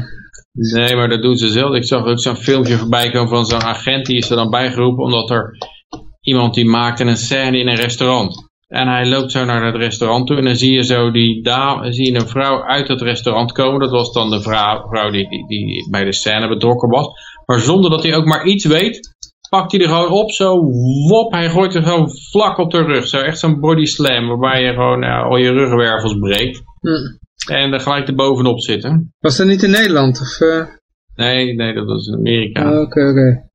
In Nederland zou ik er toch nog een beetje van opkijken als ze, als ze Nou, zo... ik heb ook zoiets gezien. Uh, ik, ik, zag zo'n filmpje voorbij komen van Nederlandse agenten die ook uh, ja, nogal heftig tekeer gingen. Waarbij ook een meisje zo op de grond geslingerd werd. Ja, maar dit was echt zo'n all-star wrestling toestand. Ja. Het werd gewoon opgepakt omhoog en zo wop, zo op de rug gegooid, keihard. Dat is echt, ja, dat, uh, dat, volgens mij, dat is nergens voor nodig zoveel nadrukkelijk geweld voor, voor een vrouw die uit een restaurant uh, komt. Weet ik veel wat er aan de hand was, ja. Geloof ik een feminist of zo, maar ja, uh, ik uh, vond het vreemd. Maar ja, ze zijn, ze zijn heel hard. Maar wat hier ook weer het geval is, dit is dus een student van Harvard. Die gaat dus, dus intellectueel kapitaal weggooien eigenlijk. Ja. Intellectueel kapitaal, dat, dat zou normaal je land vooruit kunnen helpen. En die, die mik je er nou uit. En hier gaat ook weer een effect vanuit dat er een heleboel andere mensen afgeschrikt worden hiervan. En die denken, nou daar heb ik geen zin in. Dus ik ga, ik ga dat in ieder geval niet doen. Nou Nee. kan je afvragen of je bij Harvard nou zoveel veel leert. Maar het zullen ook mensen zijn die naar, uh, naar MIT gaan of zo, Stanford, waar je wel degelijk wat kan leren. En ja, ik denk dat, dat, dat die, ja, die, die uh, chimpansees die zeg maar bij de douane zitten en die dit soort dingen beslissen, die hebben niet door wat voor economische schade ze aanrichten wat, uh, in, die, ja, in die loop. Want dat hele Amerikaanse bedrijfsleven is natuurlijk enorm afhankelijk van, van brain inflows. En ja, als je zo gaat gedragen, dan gaat dat verdwijnen. En dan gaat, dat droogt, hun belastinginkomsten drogen er ook van op. Ik zou me zo kunnen voorstellen dat toen Einstein Amerika inkwam. En eh, ja, sorry, uh, er klopt iets niet aan je... Oh nee, iemand, een van je vrienden heeft een politieke uitspraak gedaan. ja, ja, ja. Hij staat nog wel als wat van die communistische vrienden en zo. ja. Sorry, je mag nou Amerika niet in. sorry, ja, die atoombom laat me zitten. Waar die aan Einstein is ook een geweigerd, een, een, security clearance geweigerd. Hij mocht niet bij dat atoomproject gaan kijken. Hè, oh, want hij was uh, socialist of zo. Uh, ja. Hij was in ieder geval voor een wereldregering. Maar en het maffe is, hij had een vriend daar waar hij ongeveer elke dag mee naar de universiteit loopt. Uh, Gödel. Misschien hebben we wel eens gehoord van Ernst Gödel Bach. En die Gödel, die, die, die moest zich ook een, laten nationaliseren. En dan zou hij paspoort krijgen. Dan moest hij een aantal vragen beantwoorden. Maar toen had hij tegen Einstein gezegd van... Uh, oh, maar, uh, maar er zit een fout in de Constitution. Uh, hij had het helemaal door, doorgewerkt. Dat was een logische fout in de Constitution. En je kon de, er kon een tirannie uitbreken in Amerika. Had hij, had hij uh, gehad. En dat wilde hij vertellen aan die, aan die ambtenaar van die hem was naturaliseren. En uh, Einstein had gezegd, ik ga wel even met je mee. Naar, dus die ging, die ging dan met hem mee. En Einstein kon gelukkig zijn reputatie gebruiken om om het goed uh, te krijgen. Maar ja, ik vond het wel mooi dat die Geudel, die, uh, ja, die nogal bekend is vanwege uh, logica, dat hij zag in de Constitution dat daar een, een zwak punt in zat. En dat, je dan, dat het een tirannie kan worden. En dat is eigenlijk precies wat er gebeurd is in Amerika natuurlijk. Nou, toen al, in de tijd van Roosevelt al. ja. Maar hij heeft zijn visum wel gekregen. Ja, maar uh, is weer terug, zie ik. Ja, ik heb even iets mis, mannen. En nou nog steeds, want ik ben aan het proberen jou te tippen, Johan. Maar... Oh, oké. Ja, ja, volgens mij is er een... Uh, is de website... Ja, mij is het net wel gelukt, hoor. Uh, want ik, ik had ook wel wat issues met de uh, Crescent oh, Cash. yeah. Hey, hij komt binnen, Yoshi. ben er weer. Dat ja, internet hier nou. ook altijd. Ja, zie je hem ook. Ja, ja, ja. Het is gelukt. Ja, ja. ja, valt het internet ineens weg. Dus nog wat.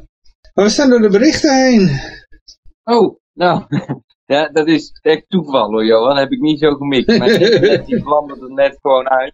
Oké, okay, uh, Ik heb het geprobeerd aan te zetten, maar hij pakte hem nu pas. Oké. Dus soms gebeurt dat, weet ik ook Ik moet eigenlijk, moet ik op, uh, ze hebben hier nou sinds twee of drie maanden hebben ze hier nou, ze zijn doorheen de stad, hier zijn ze glasvezel aan het leggen. Oh, dat zal wel mee te maken hebben dan. Dus daar moet ik eigenlijk ook gewoon over opstappen. Want dat heb ik nou nog niet. Ik heb nou nog een van uh, ja, iets anders. Uh, volgens mij zit er ergens een antenne op dit gebouw. Dan hebben we via die manier weer een doorverbinding naar een andere antenne, weet je wel. Maar nu wordt het allemaal glasvezel. Oké. Maar is dat in het kader van uh, Make Somewhere Great Again? Of, uh? Ja, nou, ze wisten dat ik kwam, dus toen dachten ze, nou, dan laten we voor de Yoshi alvast zorgen dat er ook gasvezel in de grond ligt. Met, met al die, uh, die, die, die, al die bitcoin gekkies die uh, de hele tijd de, de stream volgooien met, uh, met blogs. Ik, ik had trouwens stellen, ook trouwens, want ik had bij, bij, mij, bij mij viel het internet weg. Op het moment dat ik, ik ging een Cardano wallet, de, de, de, de, hoe noem je dat, de full node installeren. Moest je al die blokken binnenhalen en meteen de tv deed het niet meer en zo. ik, ik weet niet. Want die zit op hetzelfde netwerk. Ja, misschien dat het daarmee te maken had. Dus, uh... Nou, ik had wel, volgens mij ben ik dan met iets te veel tegelijk bezig of zo. Ik weet het ook niet. Maar ik heb wel eens het gevoel dat als ik het, uh, als te veel dingen tegelijk doe, dat dan op een gegeven moment het internet eruit klapt. Ja, dat kan eigenlijk niet. Ja. Nou, ik weet, nou, als het allemaal via een heel klein lijntje moet, dan, dan is dat een uh, bottleneck, hè. Dus, uh, het kan wel dat je computer het niet meer trekt. Ja, je loopt nou te haperen, Josje. Misschien trekt je computer het inderdaad niet. Uh. heb jij een e-gulden heb jij een e-gulden full draaien daar? Nee, maar als ik dat dus wel zou doen, dan heb ik het idee dat die inderdaad bijvoorbeeld kan gaan haperen, snap je? Maar dan zou die er nog steeds niet uit moeten vallen. Dan zou het alleen moeten kijken. Maar ja, ik weet er weinig vanaf wat dat betreft. Dus. Hm. Ja, maar als je een, een soort buffering hebt, dat die, uh, ja, heeft natuurlijk een buffertje waar die een beetje mee, variaties mee op kan vangen. Maar als dat buffertje heeft bepaalde grootte, dus als, als het dan te lang hapert, dan gaan er toch time-outs optreden. En dan ja, kan er toch wel eens wat uh, mislopen. Ja, als, als iemand het weet, dan mag je het zeggen via, via de chat, via de... Wat, wat hebben we allemaal nog meer?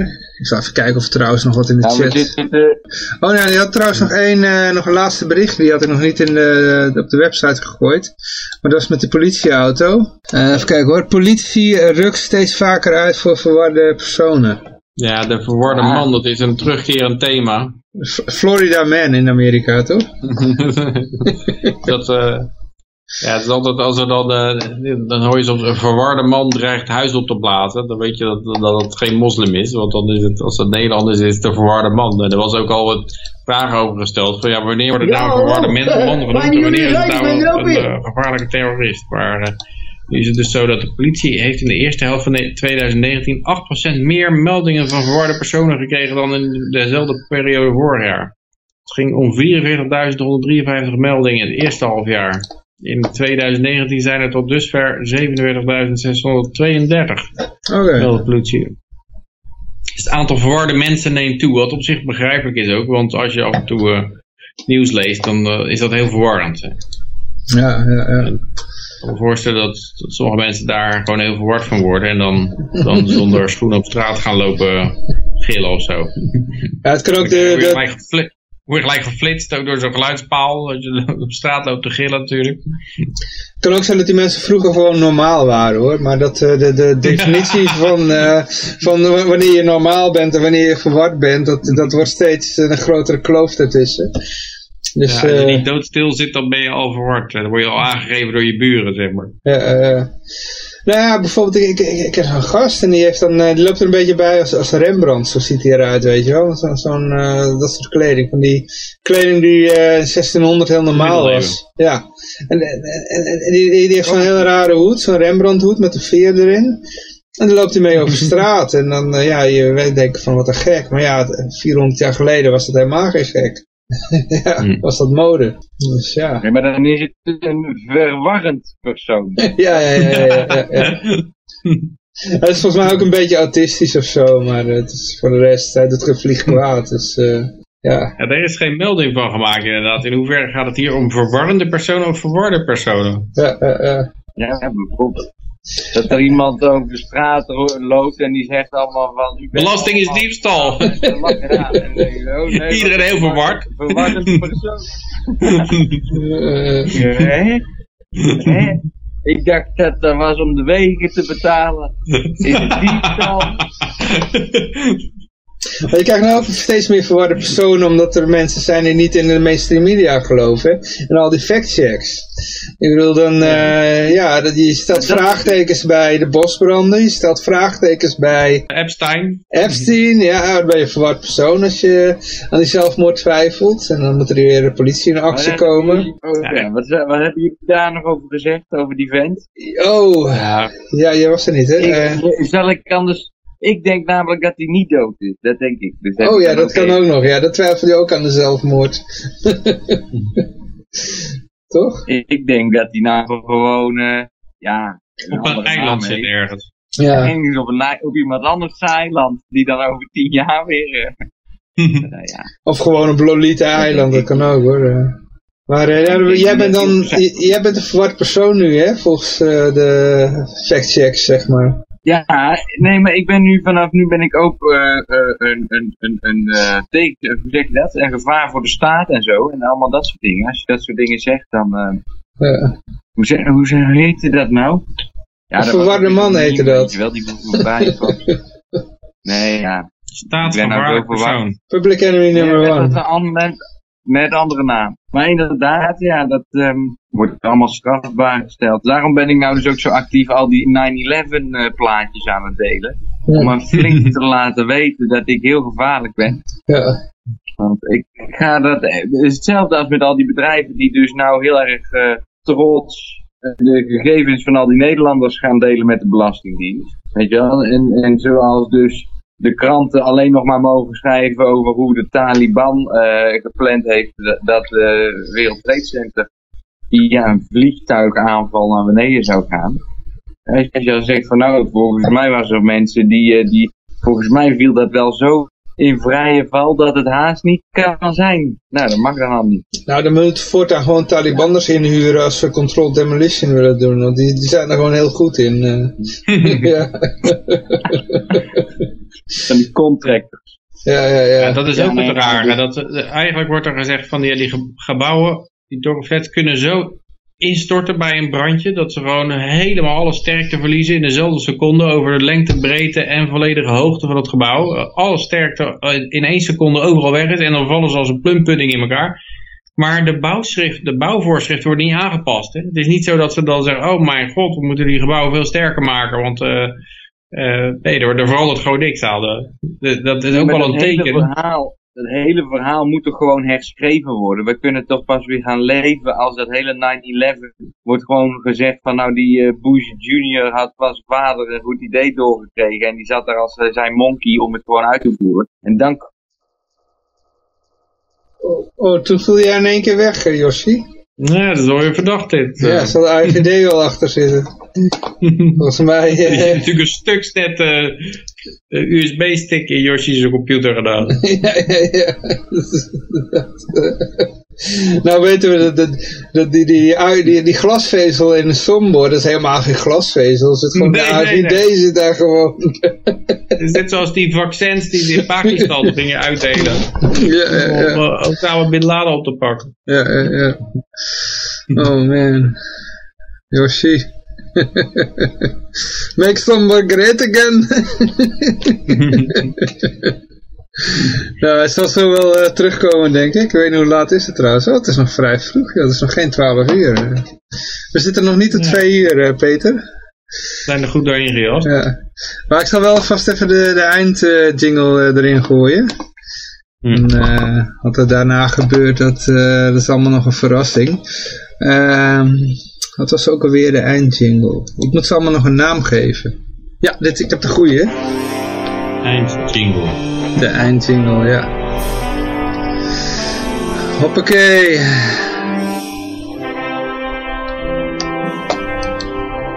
Nou, waarschijnlijk om eh 1 uur s'nachts komt eh, Josje weer eh, omhoog.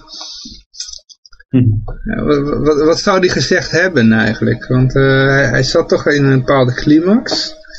Het ging ergens naartoe. En toen viel hij weg. Dus eh zullen wij... Bush, je had het over, hij noemde Bush. Ja, en, ze- eh, en eh, Bu- Bush junior was natuurlijk een puppet om het werk van Bush senior af te maken. De CIA-man, zeg maar.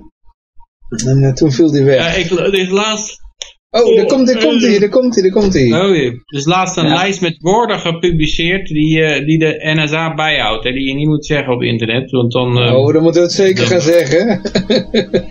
oh, Josje Ja, zei er één van. Josje, je bent er weer. dat ik de verkeerde woorden heb genoemd net. eh. Ja, je zei eh, puppet, zei je, en toen viel je weg.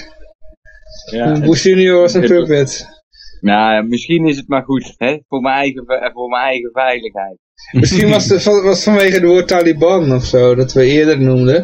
En die, eh, diegene die op die knop moet drukken, dat is natuurlijk een ambtenaar, die is hartstikke lui. Dus die moet nog eerst uit die stoel omhoog komen. En dan eh, realiseert hij dat er nog halverwege in een bak koffie zit. En oh ja, wacht, die moet ik eerst nog even opdrinken.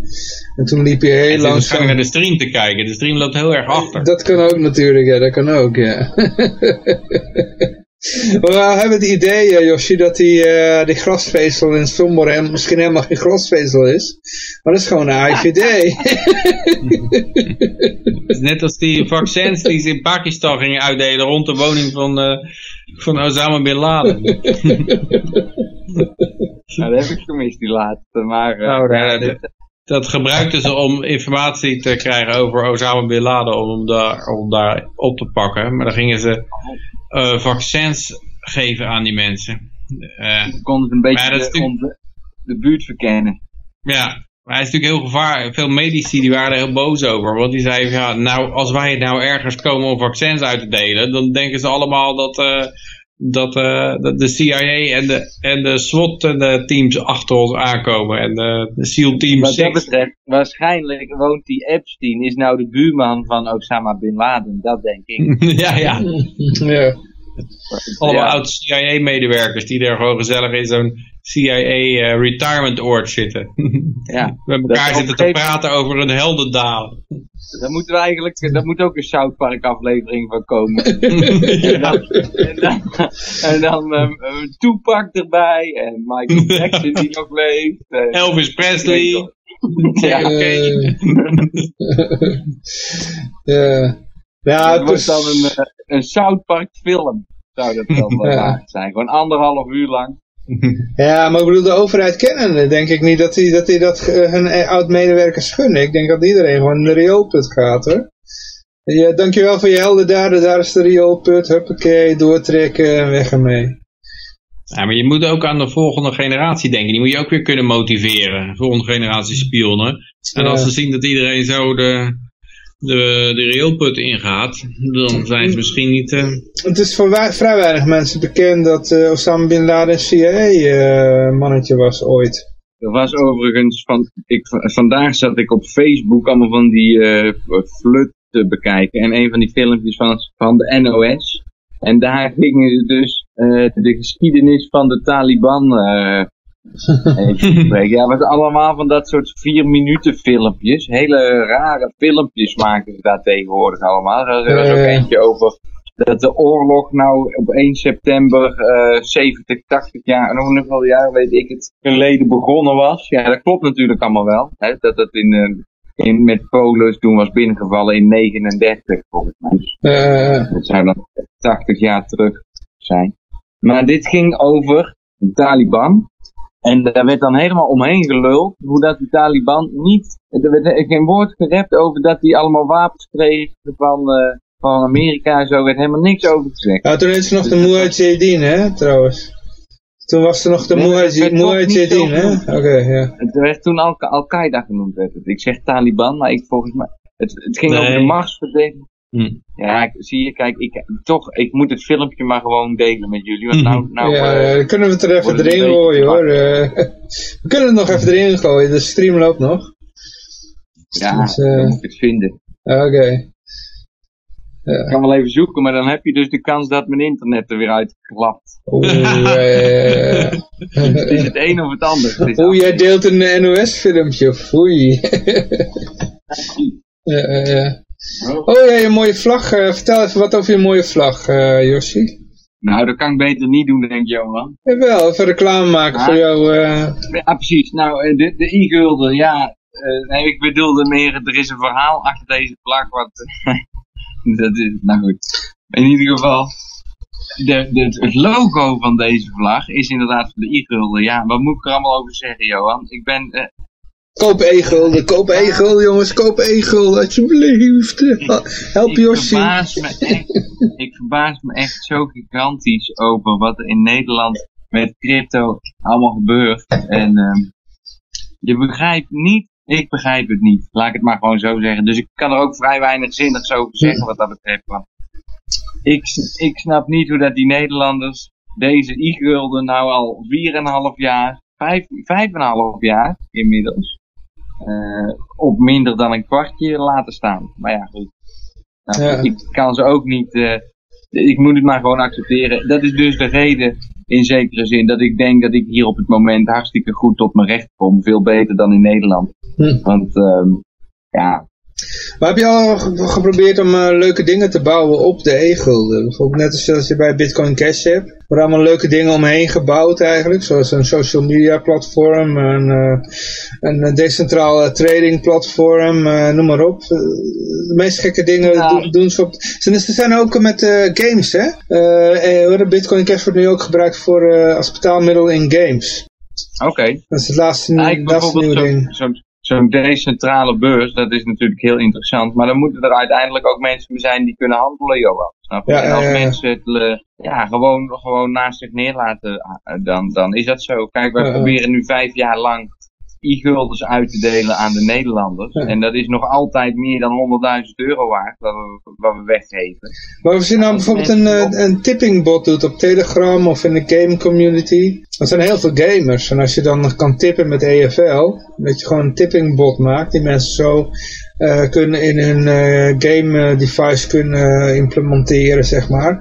Of een Telegram kunnen uitnodigen in een groep, dan kan je elkaar tippen met EFL. Ja, dan, dan maak je EFL heel relevant. Maar je moet zorgen dat de EFL ja, voor, voor, voor mensen relevant is, zeg maar.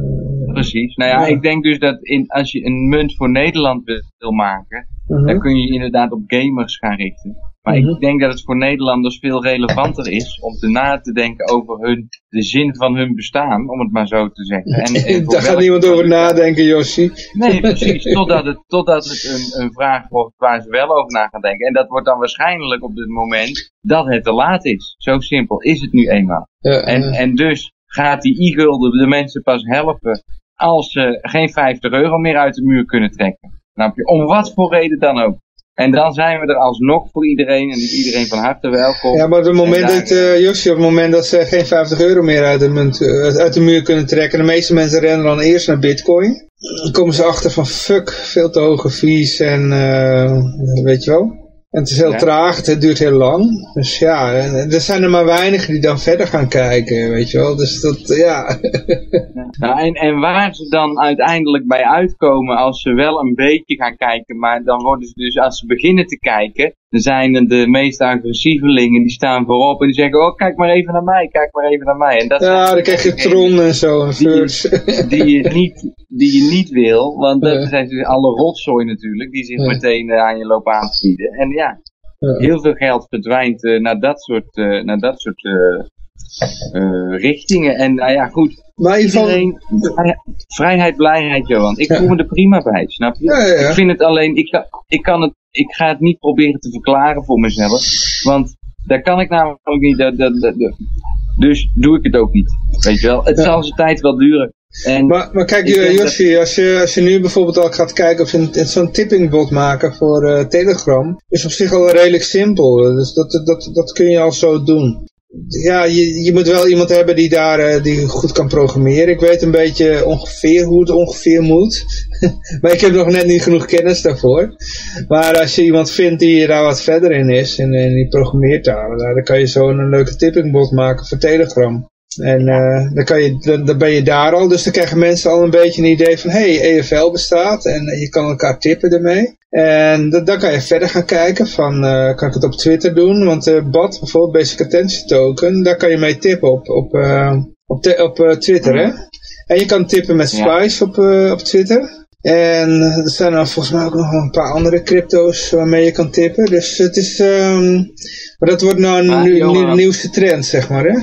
Johan, dus Ja. eigenlijk zeg jij gewoon dat je met EFL kan tippen op Twitter dat er alleen even een programmeur dat moet Ja. maken. En, Je hebt alleen een programmeur en je nodig. denkt dus, en je denkt dus niet dat er in de toekomst ooit iemand gaat zijn die dat gaat doen. Waarom niet? Vraag hem gewoon Daarom. en zeg, Dus geef, hem, geef die persoon een hoop EWL. hè.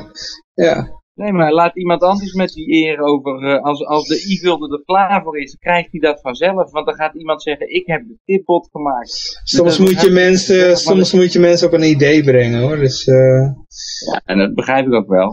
Maar daarom heb ik een vlag en een t-shirt, om het maar zo te zeggen. En, eh, ja, dat, dat is niet genoeg om te inspireren denk ik hoor. Eh, Nee, oké, maar de, de, ik, het is nou niet echt dat mensen mij inspireren om inderdaad hun eh, er uitleg over te geven, snap je? Het is niet echt dat ik, eh, ik, heb het, ik heb het best wel een tijd geprobeerd, om het maar zo te zeggen. Maar er is gewoon, eh, ja, mensen hoeven niet te horen dat eh, hun, hun geld slecht is, want daar worden ze zelf ook alleen maar on, ongelukkig van. Dus ze willen gewoon liever het niet weten en gewoon doorgaan zoals ze gewend zijn tot het verkeerd gaat. En dan gaan ze misschien een keer iets anders doen. Weet je wel? En tot die tijd kun je alleen maar in conflict komen met mensen over wat ze denken en wat ze doen. En daar heb ik gewoon geen zin meer in. Dus eh, laat andere mensen maar lekker eh, zeggen dat ze de beste zijn en weet ik veel wat. Ik weet wat er, te- wat er te bieden is, want ik heb mijn ogen ook niet in mijn zak zitten. En ik kan nog altijd met rechte rug gewoon de i-gulden iedereen aanbevelen. Mhm. En ik ben heel, wat dat betreft, eh, zeg ik al vijf jaar hetzelfde. En moet ik gewoon, heb ik altijd maar het gevoel, gewoon blijven herhalen. Blijven herhalen, blijven ja. herhalen. Want de, je, hè, je hebt gewoon een boodschap. En eh, ook al wordt die niet opgepikt. Dat betekent nog niet dat je je boodschappen moet gaan veranderen als mensen die niet naar luisteren. Weet je wel? Dus nou ja, laat mij een windmolens maken. Ja. Nou ja, goed. En er is hier, wat dat betreft, eh, is het wel leuk om te melden. Ik weet niet of ik dat gezegd heb vorige week. Maar we zijn nu, uh, daar heb ik wel bij die, ik zat bij crypto. Jouw haven, Josje, jouw haven. Ik heb het wel gehoord inderdaad, ja. Op, op die crypto uh, trader, wat was het? Cryptoland? We zijn nu, we zijn nu bezig hier met, uh, komt van de week komen er allemaal uh, fotootjes en videootjes nog online. Mm -hmm. En dan zie je mij hard aan het werk, Johan. Mm. Ik ben namelijk uh, begonnen met een, haven. een expeditie voor een haven, inderdaad. En we gaan een haven, hier ga ik investeren, dus ben ik ook naar op zoek. Dus er komt ook, er komt over een maand of twee, week of acht, komt een prospectus. En daar kunnen mensen op instappen. En uh, ja, bijvoorbeeld, ik zit er sterk over te denken om dat gewoon allemaal over de EFL te laten lopen. Oké. Okay. Ja, dat is ook een manier natuurlijk, nou, ja.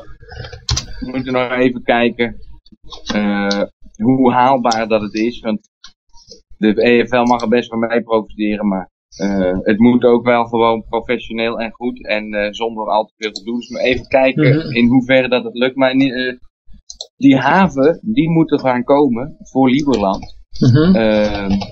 heel simpel. Zo de, de dichtst mogelijke haven bij Liberland. Er zijn wat uitdagingen. Ja, welke haven heb je dan in gedachten? Die ene waar, waar ik toen was, zeg maar? Waar jij ook gisteren van de week met nee, Didi was? Die haven is er dus niet. Die is er nu niet. Oké, okay, dus er is nog een plek waar geen haven is. Maar waar vroeger een haven was? Of? Ja, ja, ja. Oké. Okay. Het, is, het, het is natuurgebied waar we zitten. En dat is UNESCO natuurgebied. Dat is ongeveer hetzelfde als KYC. Als UNESCO zegt, dat doen ja, we. Ja, dan mag je niks ontwikkelen. Ja, ja. ja. dus uh, uh, je moet dan een beetje creatief zijn. En dan mag je dus wel bestaande plekken die al, die al op de kaart staan, uh -huh. mag je dus renoveren. Je mag alleen geen nieuwe dingetjes op de kaart maken. Maar alle, alle dingen die al op de kaart te vinden zijn, daarmee mag je gewoon doen. Dan kun je allemaal op verbeteren en dat soort dingen. Dus, ja. uh, dus je hebt een oude haven zijn, gevonden, zeg maar. Uh. Ja, er zijn, er zijn op die manier drie plaatsen interessant voor een, voor een bouwplek van een haven. Of okay. alle drie tegelijk natuurlijk, hè. Dan doen we het goed. Maar nee, één, beginnen met één en dan... Uh, ja. Ja, het, ik weet niet of jij dat uh, gezien hebt toen je hier was, Johan, of je dat nog kan herinneren. Maar de havens die er zijn, daar is het zo druk dat ik zeker weet dat als wij een haven openen, dat die ook binnen no time, want iedereen zit hier met bootjes en dat is voor heel veel mensen bijvoorbeeld ook een bron van inkomsten. Ja. Dus al die mensen die willen ook een plekje voor die boten. Dus ik weet zeker dat dat uh, een rendement op gaat leveren. En helemaal als we het Lieberland aan de overkant krijgen, dan ja. wordt het natuurlijk... Uh, ja. Maar ik, ik weet één ding zeker, Yoshi. Hoppakee, ik doe even een swipe.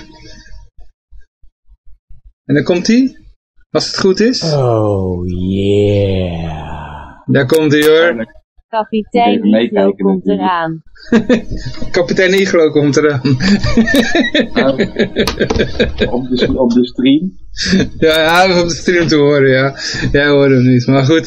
Nee, ja, ik, uh, nee, ja, ja, het klinkt goed, ja, want het is wel redelijk druk daar bij die ene haven, dus een beetje concurrentie kan geen kwaad natuurlijk. Heb je wel, wel gekeken hoeveel havens er zijn in dat gebied, of... Uh... Nou, dat wordt nu dus de, over twee maanden, acht weken presenteren we dat allemaal. En dat ga okay. ik dan vanaf, uh, nou ja, nu ben ik daarmee bezig. Ja. Maar dat weet ik nu, kijk, ik, ik, weet ik nu nog niet, kan ik allemaal nog niet echt uh, zeggen. Mm -hmm.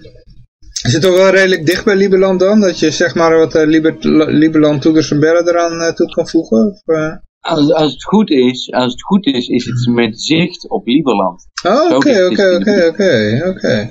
Ja. Uh, en je zoekt, uh, wil je dan gaan crowdfunden daarvoor en zo? Of dat, uh, dat mensen zeg dat maar... Ja, het gaat allemaal nog komen. Het gaat allemaal nog komen. Oké. Okay. Kijk, het is heel simpel. Als mensen nu al iets willen bijdragen, dan kunnen ze, dan kunnen ze er nu aan de slag. Dan kunnen ze een paar van die Mhm. EFL's kopen. En dan uh, stijgt mijn koopkracht hier met rassen scheden. Ja, dus, maar er komt, een, er komt allemaal nog wat... En ik zeg altijd, ik ga die investeringen ook via EFL proberen te laten lopen. Mhm. Zodat mensen ook met e-guldens uh, kunnen investeren in die haven. Dus ja. En hoeveel, hoeveel banen gaat het opleveren? Over twee, acht, acht weken, Johan. Acht weken. Dan weet, dan weet je er echt meer over. Dus je had nog geen berekening ja. gemaakt, zeg maar, van... Uh... Nou, er gaat bijvoorbeeld sowieso vijf mensen moeten daar een wisseldienst zijn. Want ik wil het een internationale haven gaan laten zijn. Dus er moet altijd, het is een internationaal grondgebied om het zo maar te zeggen. Net als dat je in, de, in het vliegtuig stapt om, mm en, en het eerste douanepoortje voorbij bent, dan kom je ook in een soort gebied waar je de grens van het land al uit bent. Snap je? Is ja. een, uh, ja. Okay. Transit area, zoiets. Dus, dat is zo, zo internationaal dat je het kan blowen, ongestraft? Uh, net als midden van de Donau. Dan moet ik eventjes, uh, moet ik even nog... Jullie juridisch nog gaan uitzoeken of je er mag blowen. ja, ja.